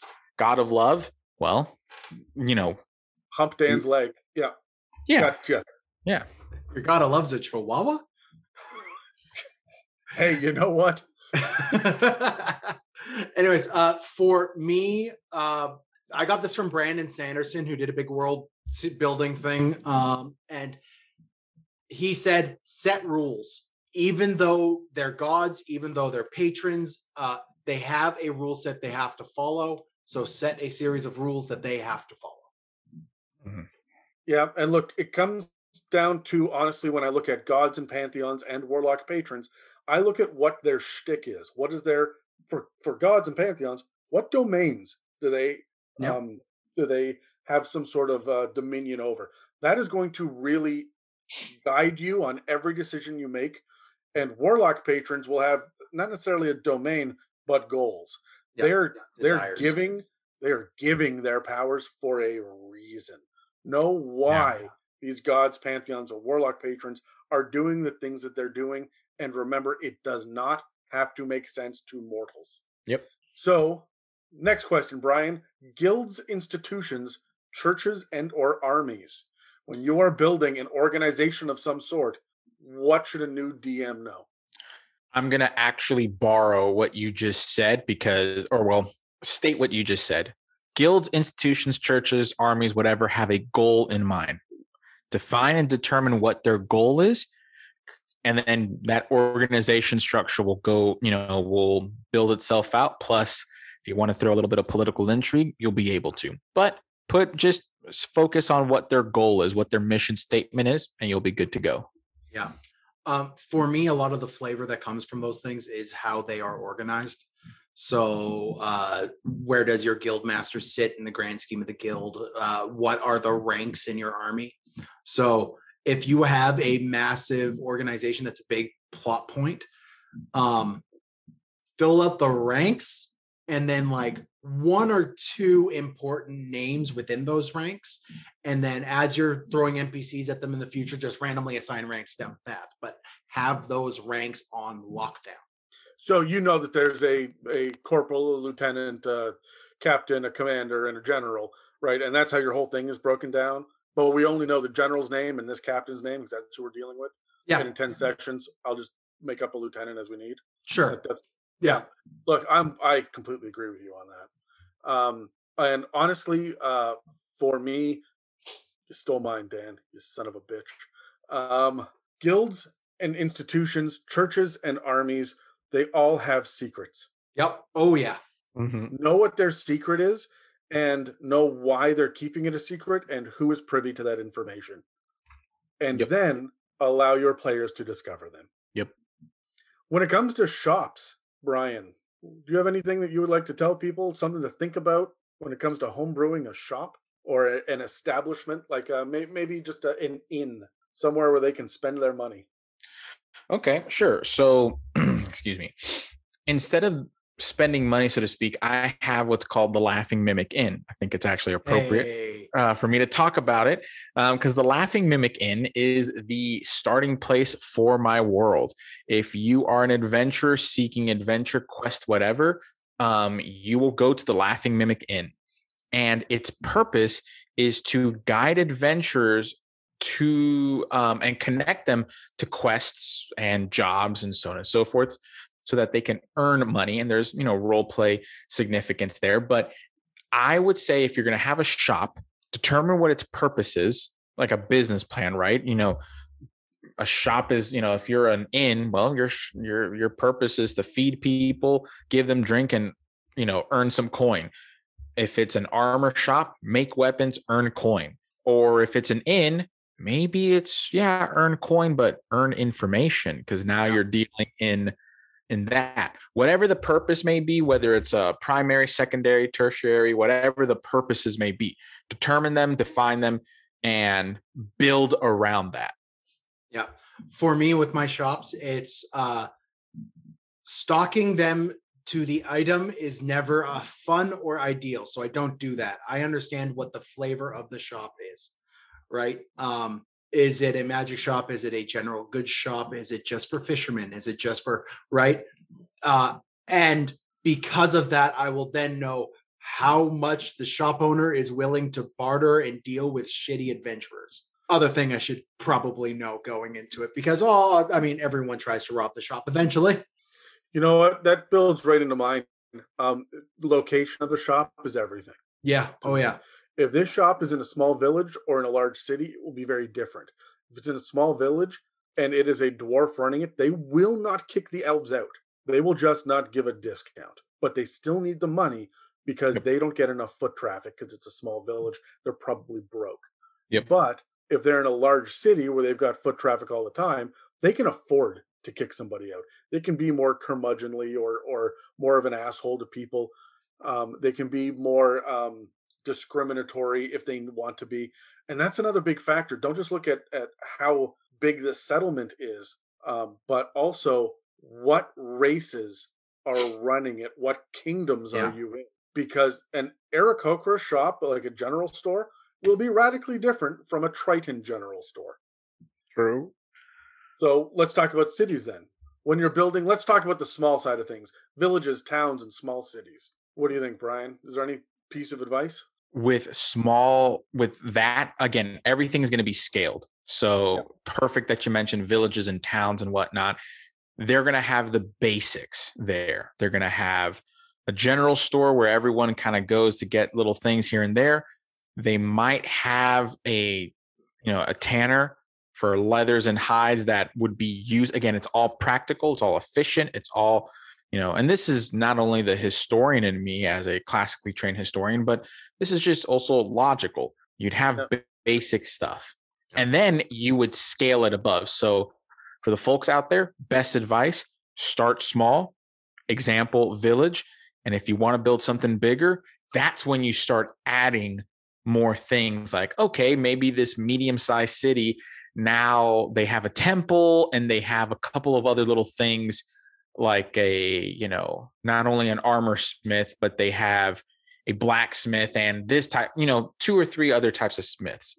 And then when you have large scale cities and capitals that's when you can throw whatever in. You have a market district you have an art district a temple district you know throw everything in the kitchen sink in there. Don't give a shit but Absolutely. scale. Yeah, Yeah. Uh, I'm, I'm, I, I want to build on that and what you said for the shops, Adam, where like the different um, proprietors and their details, whether or not they're like what race they are, what class they are, what their background is, like those will flavor the shops. That will flavor the cities. But Mhm. from a very practical way, life needs uh, three things to really live. You need food, water, and shelter. Right to survive, you need food, water, shelter. So, how is your city dealing with food, water, shelter? Okay. Um, which means does it have a logging industry? Is it a stone cutting industry for building homes? Is it where's your rivers? Where's all those things? All those need to be put in. Is there agriculture? Are they trap and hunt based? Do Yep. they fish? That kind of stuff. Yeah. And if they're large enough, what do they do with their waste? Yep. Uh, my big thing is very similar to what you just said, Dan. I'm going to build on it a little bit. But uh, cities exist for a reason in specific locations, not just because, oh, we can fish here. I'm going to take Canada for an example. Did you know that there is one road in Canada? There are more roads, but we have one big one and it runs the entire length of the continent. And there is a road. There's it is one of many. literally call it the number one, and Yeah. it goes Hmm. entire length. And I'm not kidding. About ninety percent of uh, the Canadian population lives within a certain distance of this one road, which means there are small towns that have cropped up all over the place because this was about a day's journey between this major city and this major city back when this road was established. Knowing why this is out there, you cannot really have a functioning settlement or society that is completely cut off from the rest of the world and still have it be a nice diverse um settlement like you can have your elves that live by themselves over there Yeah. way on the other side of the map but they are not going to have general stores for people they will have their own weird economies and shit as well especially when you get into smaller kind of wayfaring villages or um Yep. little stops on the side of the highway think about truck stops most inns and taverns that exist in medieval times were their versions of truck stops. Yep. Okay, so what about larger cities, kingdoms, countries? What do you what do you have to uh to let people know about that, Brian? I usually try to balance it. So in my world, um, the dwarves, um, there's five, well, led by a high king or queen, depending on you know who the that first child is. But Why are they high? basically, there's elves. Yeah. there there's four royals, and then the fifth is the high king or queen, which rules in everything dwarvish. It's- So there's five kingdoms, so to speak, um, all united under the this major uh, monarch, so to speak. But each nation, each kingdom has their set. They're known for something, right? The gems, like the dwarves, are known for their gemstones, Yeah, and okay, yeah. and and they're and really they're uh, them as crafters. The elves are known for their magic and their fighting style. The humans are known for this thing. The gnomes in my world are known for technology. Actually, they're Yeah. think steampunk Rome. So they're known for each thing, which gives them a balance, right? They're not going to. You can go to war with the gnomes, the Alessian Empire. However, they have steampunk on their side. They're the ones pumping out. You know, they created the first uh, airship in my world. Cool. You may, you know, that may you may do some damage.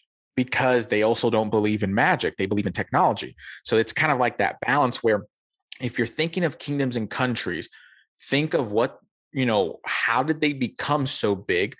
What is their strength? What are their exports, imports? That's when you're kind of going into like GDP and stuff like that, where it's like, Yeah. okay, from a US perspective, right? Since I'm in North Carolina, I can think, okay, North Carolina is a huge agricultural um, state, and but it's also a large banking city or uh, banking state. It's got the second largest banking city in our nation. So, from that perspective, if I wanted to scale, okay, the US, well, the US provides a lot of things such as food for the rest of the world. I think like seven, 60 to 70% of cert of what we export is food. Uh, yeah, not import, export. So you got to think, okay, like what's that balance there? And that's what I would say for kingdoms and countries. If you want to make them, just make them balanced. Think, pick one thing that they're really, really good at and build that kingdom around it. Think Game of Thrones. Yeah.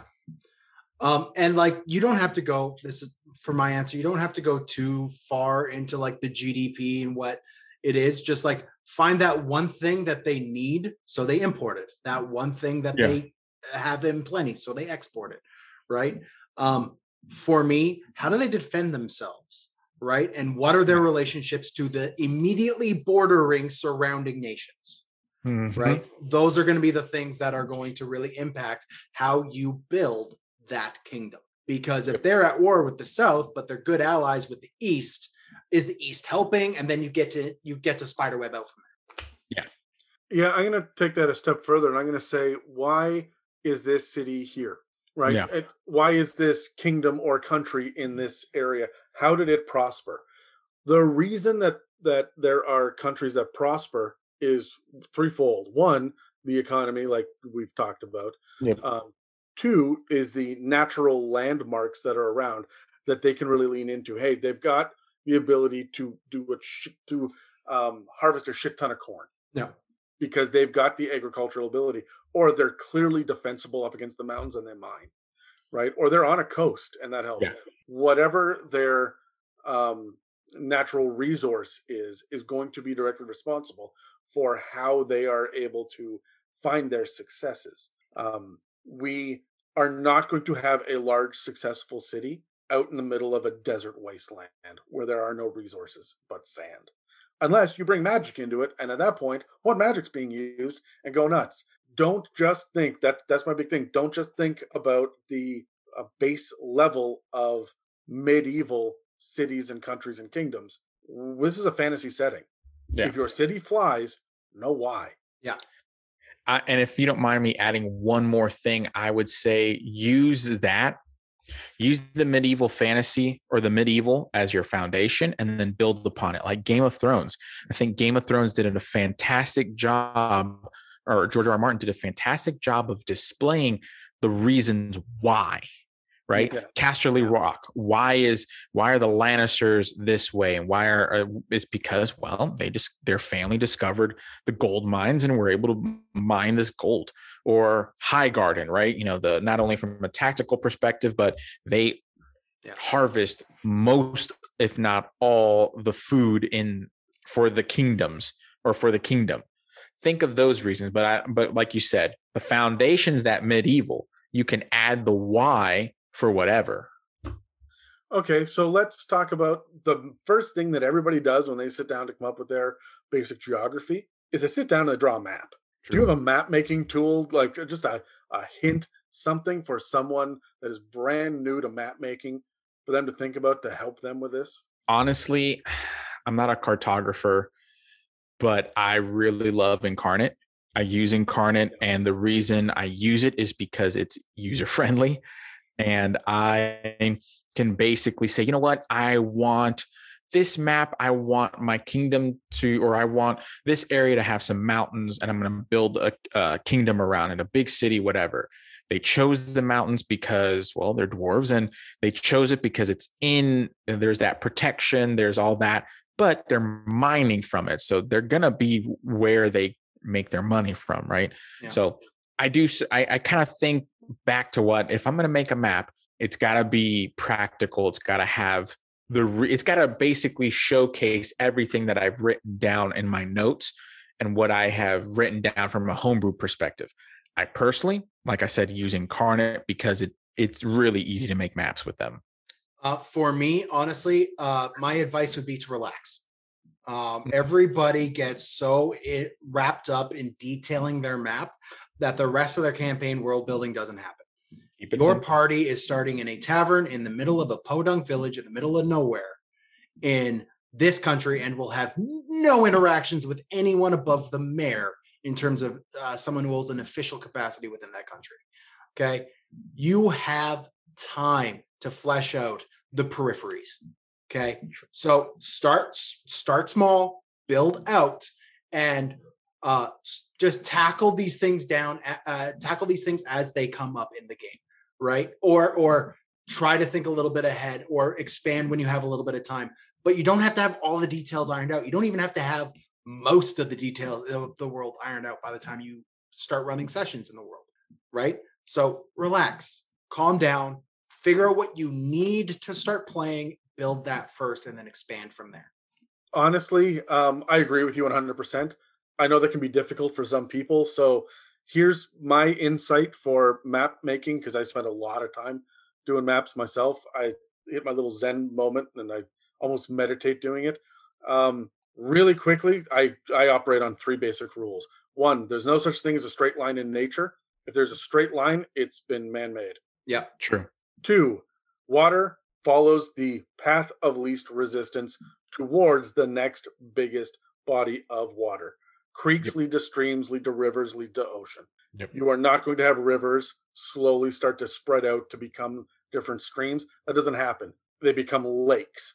And third, and honestly, the thing that irks me the most, um, I absolutely hate this about the Lord of the Rings, and the only way that I that I accept it at all is because it's a fantasy world. There's no such thing as a lonely mountain. Mountains come in ranges. Yep. Even if there is one mountain, it is surrounded by foothills. You do Yeah. not walk up to the base of a mountain. So Yeah. when you think about where mountains are, think about the range, and then remember that on either side of the mountain, the water flows in two different directions, Yep. right? And they don't flow in straight lines. As long as you know that, you will be just fine. Yeah. True. So, are there any final thoughts about home brewing from anybody? Any summaries you want to go over before we wrap this very long episode up? Just do it. Do it. Yeah. D- d- Don't be intimidated by home brewing. It, Yeah. There's a lot that we talked about in this one, but I think my big takeaway is don't be intimidated by it. It it's not really as hard as you're making it like you're making it seem to yourself, right? Like you're getting yourself worked up Mhm. into a tizzy. It, it'll be fine. And honestly, if you start small, you will know when the balance starts to tip out of your favor. Yeah. And it doesn't take much to rebalance things if you go in small increments. If it's your first time DMing, do not hand, out plus 10 armor and dragon mounts. Unless it's to me. cool. Unless I'm playing. um, that, yeah, that could be cool, but you're going to have a bad time. Your, the monster manual is going to be useless to you. Yep. Um, so, I mean, that's it for this part of the discussion on home brewing, but we're not done yet. The next time we'll be circling back to our conversation on dungeon mastering, we'll be diving into specifics about homebrewing spells, items, and monsters. So, subscribe or follow and check out and check back regularly to see what inspirations and insights we'll have for you in the future. Next week, we'll be returning to our conversation on dragons, where we're going to take a look at the history of dragon powers in D&D and what else we can do to beef up the big scaly villains to be worthy of their place in the game's title. If you'd like to support us, we have a donate button on our website at www.itsamimic.com, as well as a store for some sexy merch. We also rely on word of mouth to get news of the podcast out there to the community. So please pass the yeah. So please pass the word to everybody you know that we're available on iTunes, Spotify, and YouTube, as well as most podcast apps. Thanks again for listening to It's a Mimic, where you never know what you're gonna get. This has been an It's a Mimic production. Inquiries, requests, and questions for our mailbags can be sent to info at itsamimic.com. All right, in 10 sentences or less, Adam, 10 or less, pitch your homebrew campaign or the setting that you're running and why you made it. This is grab the dice and roll it for initiative. Got a nine. I got a 16. I got a four. All right, Adam. All right. I knew that this was going to be an issue, so I actually wrote mine out uh, ahead of time, and it is technically 10 sentences, but I have God damn. Thoroughly abused run on sentences and uh, semicolons. So buckle up in the beginning. Oh no.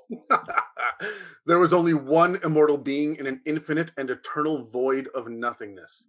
And so it decided to create, which meant that it had to pull aspects of itself from its own essence and create others like it. These were the creation gods. And because they were never infinite or eternal like the first entity, they knew limitations, which in turn allowed them to have imagination and therefore build an infinite world of order and simplicity with no boundaries, lush plant life, and harmonious animal life, and a static concept of how time moves. But then they began to bicker. The original entity retreated out of their scope, and those left behind accidentally committed four acts that would change the fate of existence forever. They allowed the only intelligent creatures, which are humans, to witness conflict. Uh, they pushed the goddess of death away.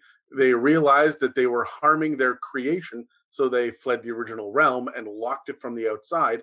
And they left the goddess of death alone to her own devices, where she created new companions, which were twisted perversions of her family members and the first concepts of sin. When the goddess of death left to find the others, she buried her creations in the earth, where they slowly began to infect the world. Then she joined the other gods and created the multiverse of every kind of world imaginable, including their first poor attempt, which was a chaotic cosmos of utter insanity that they imprisoned inside an empty abyss of loneliness, and everything like Ravnica, Theros, and Eberron as well. Whenever the gods made something, they would have to pluck away a piece of themselves to do it.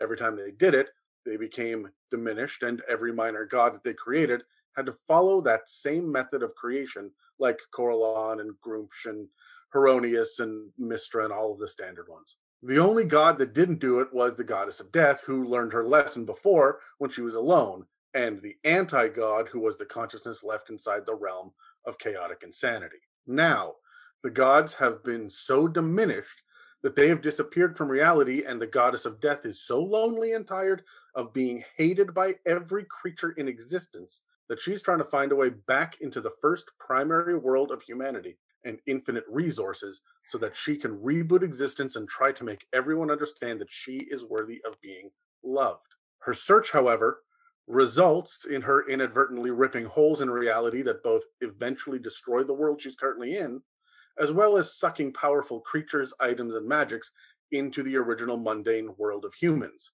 Now, the multiverse is decaying and being destroyed by the most powerful being in existence. The anti god has been freed. The proximity of the goddess of death has awoken the slumbering sins that are underground.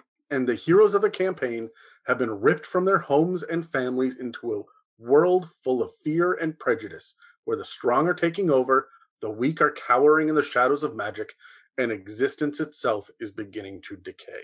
Awesome. Yeah. Why did you make it then, Adam? Um, because I thought that the creation myths and the way that the gods work in D and D are kind of bullshit. There's not a single god among them. They're all just a bunch of superpowers and and immortal beings with long lives. Yeah. The fact that you can travel to any one of the different planes, it's their home realm, and then kill them there and they stay dead, means that they're not gods. So I wanted a creation myth. I wanted to justify every edition every homebrew world and every one of the alternate multiverses in D&D and uh, I wanted to bring it all together with some super fucking high stakes. Yeah. And I mean it also uh opens up the ability and gives you a rational reason why you could have a Leonin standing next to a gnome standing next to a Warforged. um, Warforged, right? Yeah. Um, so for me, my homebrew world is called Garen Janus. It is a um massive conical world, funny enough. Um, but it it plays out like it's a flat sphere, um, like a flat earth kind of thing, but a sphere. Um the long and short of the ethos behind the campaign is there are 13 gods who are actual tactile, wander the ground, live with men gods, but they are 40 foot tall limestone creatures that have been assigned godhood. And I really took a lot of inspiration from the whole Kuo-toa thing. If a bunch of people believe it hard enough, that thing becomes a god. And that's kind of what happened with these guys. The the people who live on this realm believed hard enough that um, these things became godlike entities.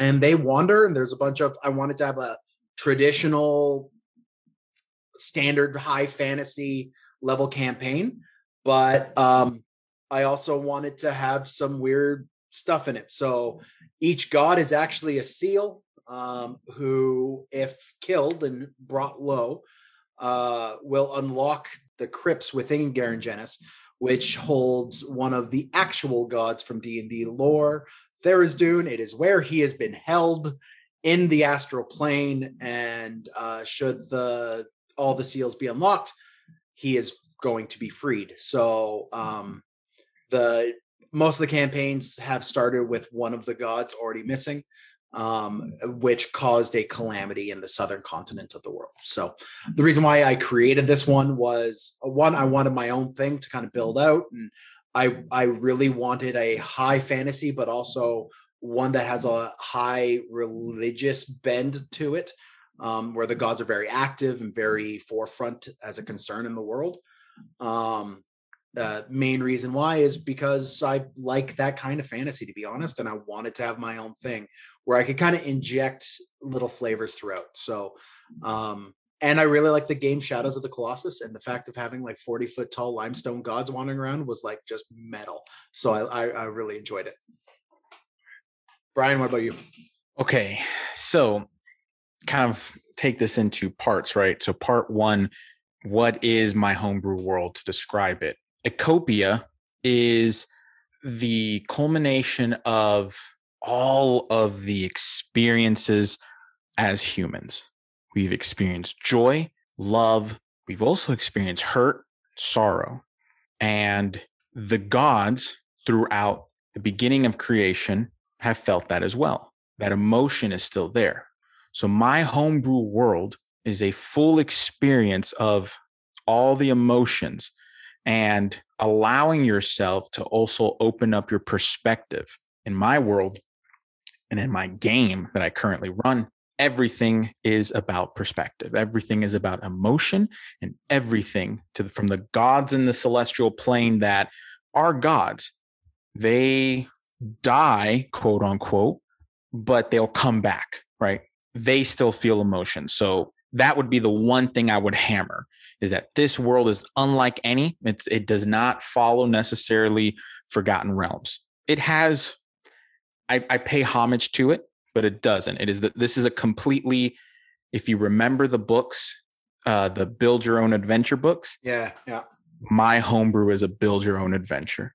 Cool. Um, that's the best way to describe it. And the reason I did it is again, I wanted to pay homage to all of the things that I loved from Tolkien to He-Man, right?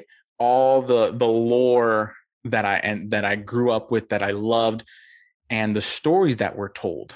But I noticed and this is the second reason I created it, it was that no one was able to build or tell a story to the fullest extent that they wanted because some and most players in my experience felt chained down to a module or to someone else's you know style of dming.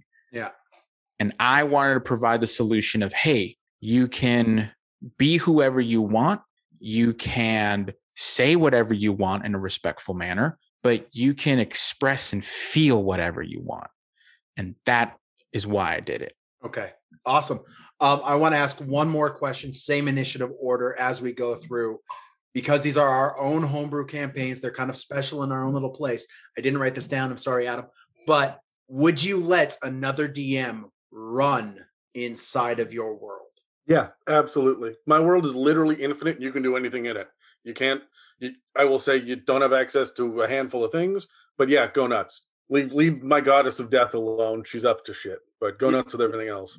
Yeah, for me, it's kind of the same. It's just like there's a couple caveats you need to know if you're going to run in the world that if you implement these points, it kind of throws everything out of whack. So avoid these plot threads, but go nuts outside of that, right? Um, especially since if someone's playing in my campaign world, I'm probably going to be a player there. So um, I'm I'm hundred percent on board with someone running in my world. I'm going to say yes with a bit of a reservation. the thing is, I would absolutely have anyone run a game in my world. But to be true to the nature of this world and to ensure that almost the questions that have been asked in the past don't get uh, reversed or do not get altered in any way, I would walk them through hey, look out for this, look out for this, and have fun. Here you go. I would just be, I would caution anyone who's going to run a world or run a game in my world um, to do that. But then on the other hand, I love to be surprised. So if you want to take all the, it's like, it's like music. You learn the rules and then you break them. Yeah. That's what I that's the only thing I would tell a DM who's going to run in my world. Here are the things to know about. Guess what? This player's doing this or whatever you need to know, but have at it. So I guess it would be yes, just with the caveat of a warning. Cool. Thanks for listening. Bye.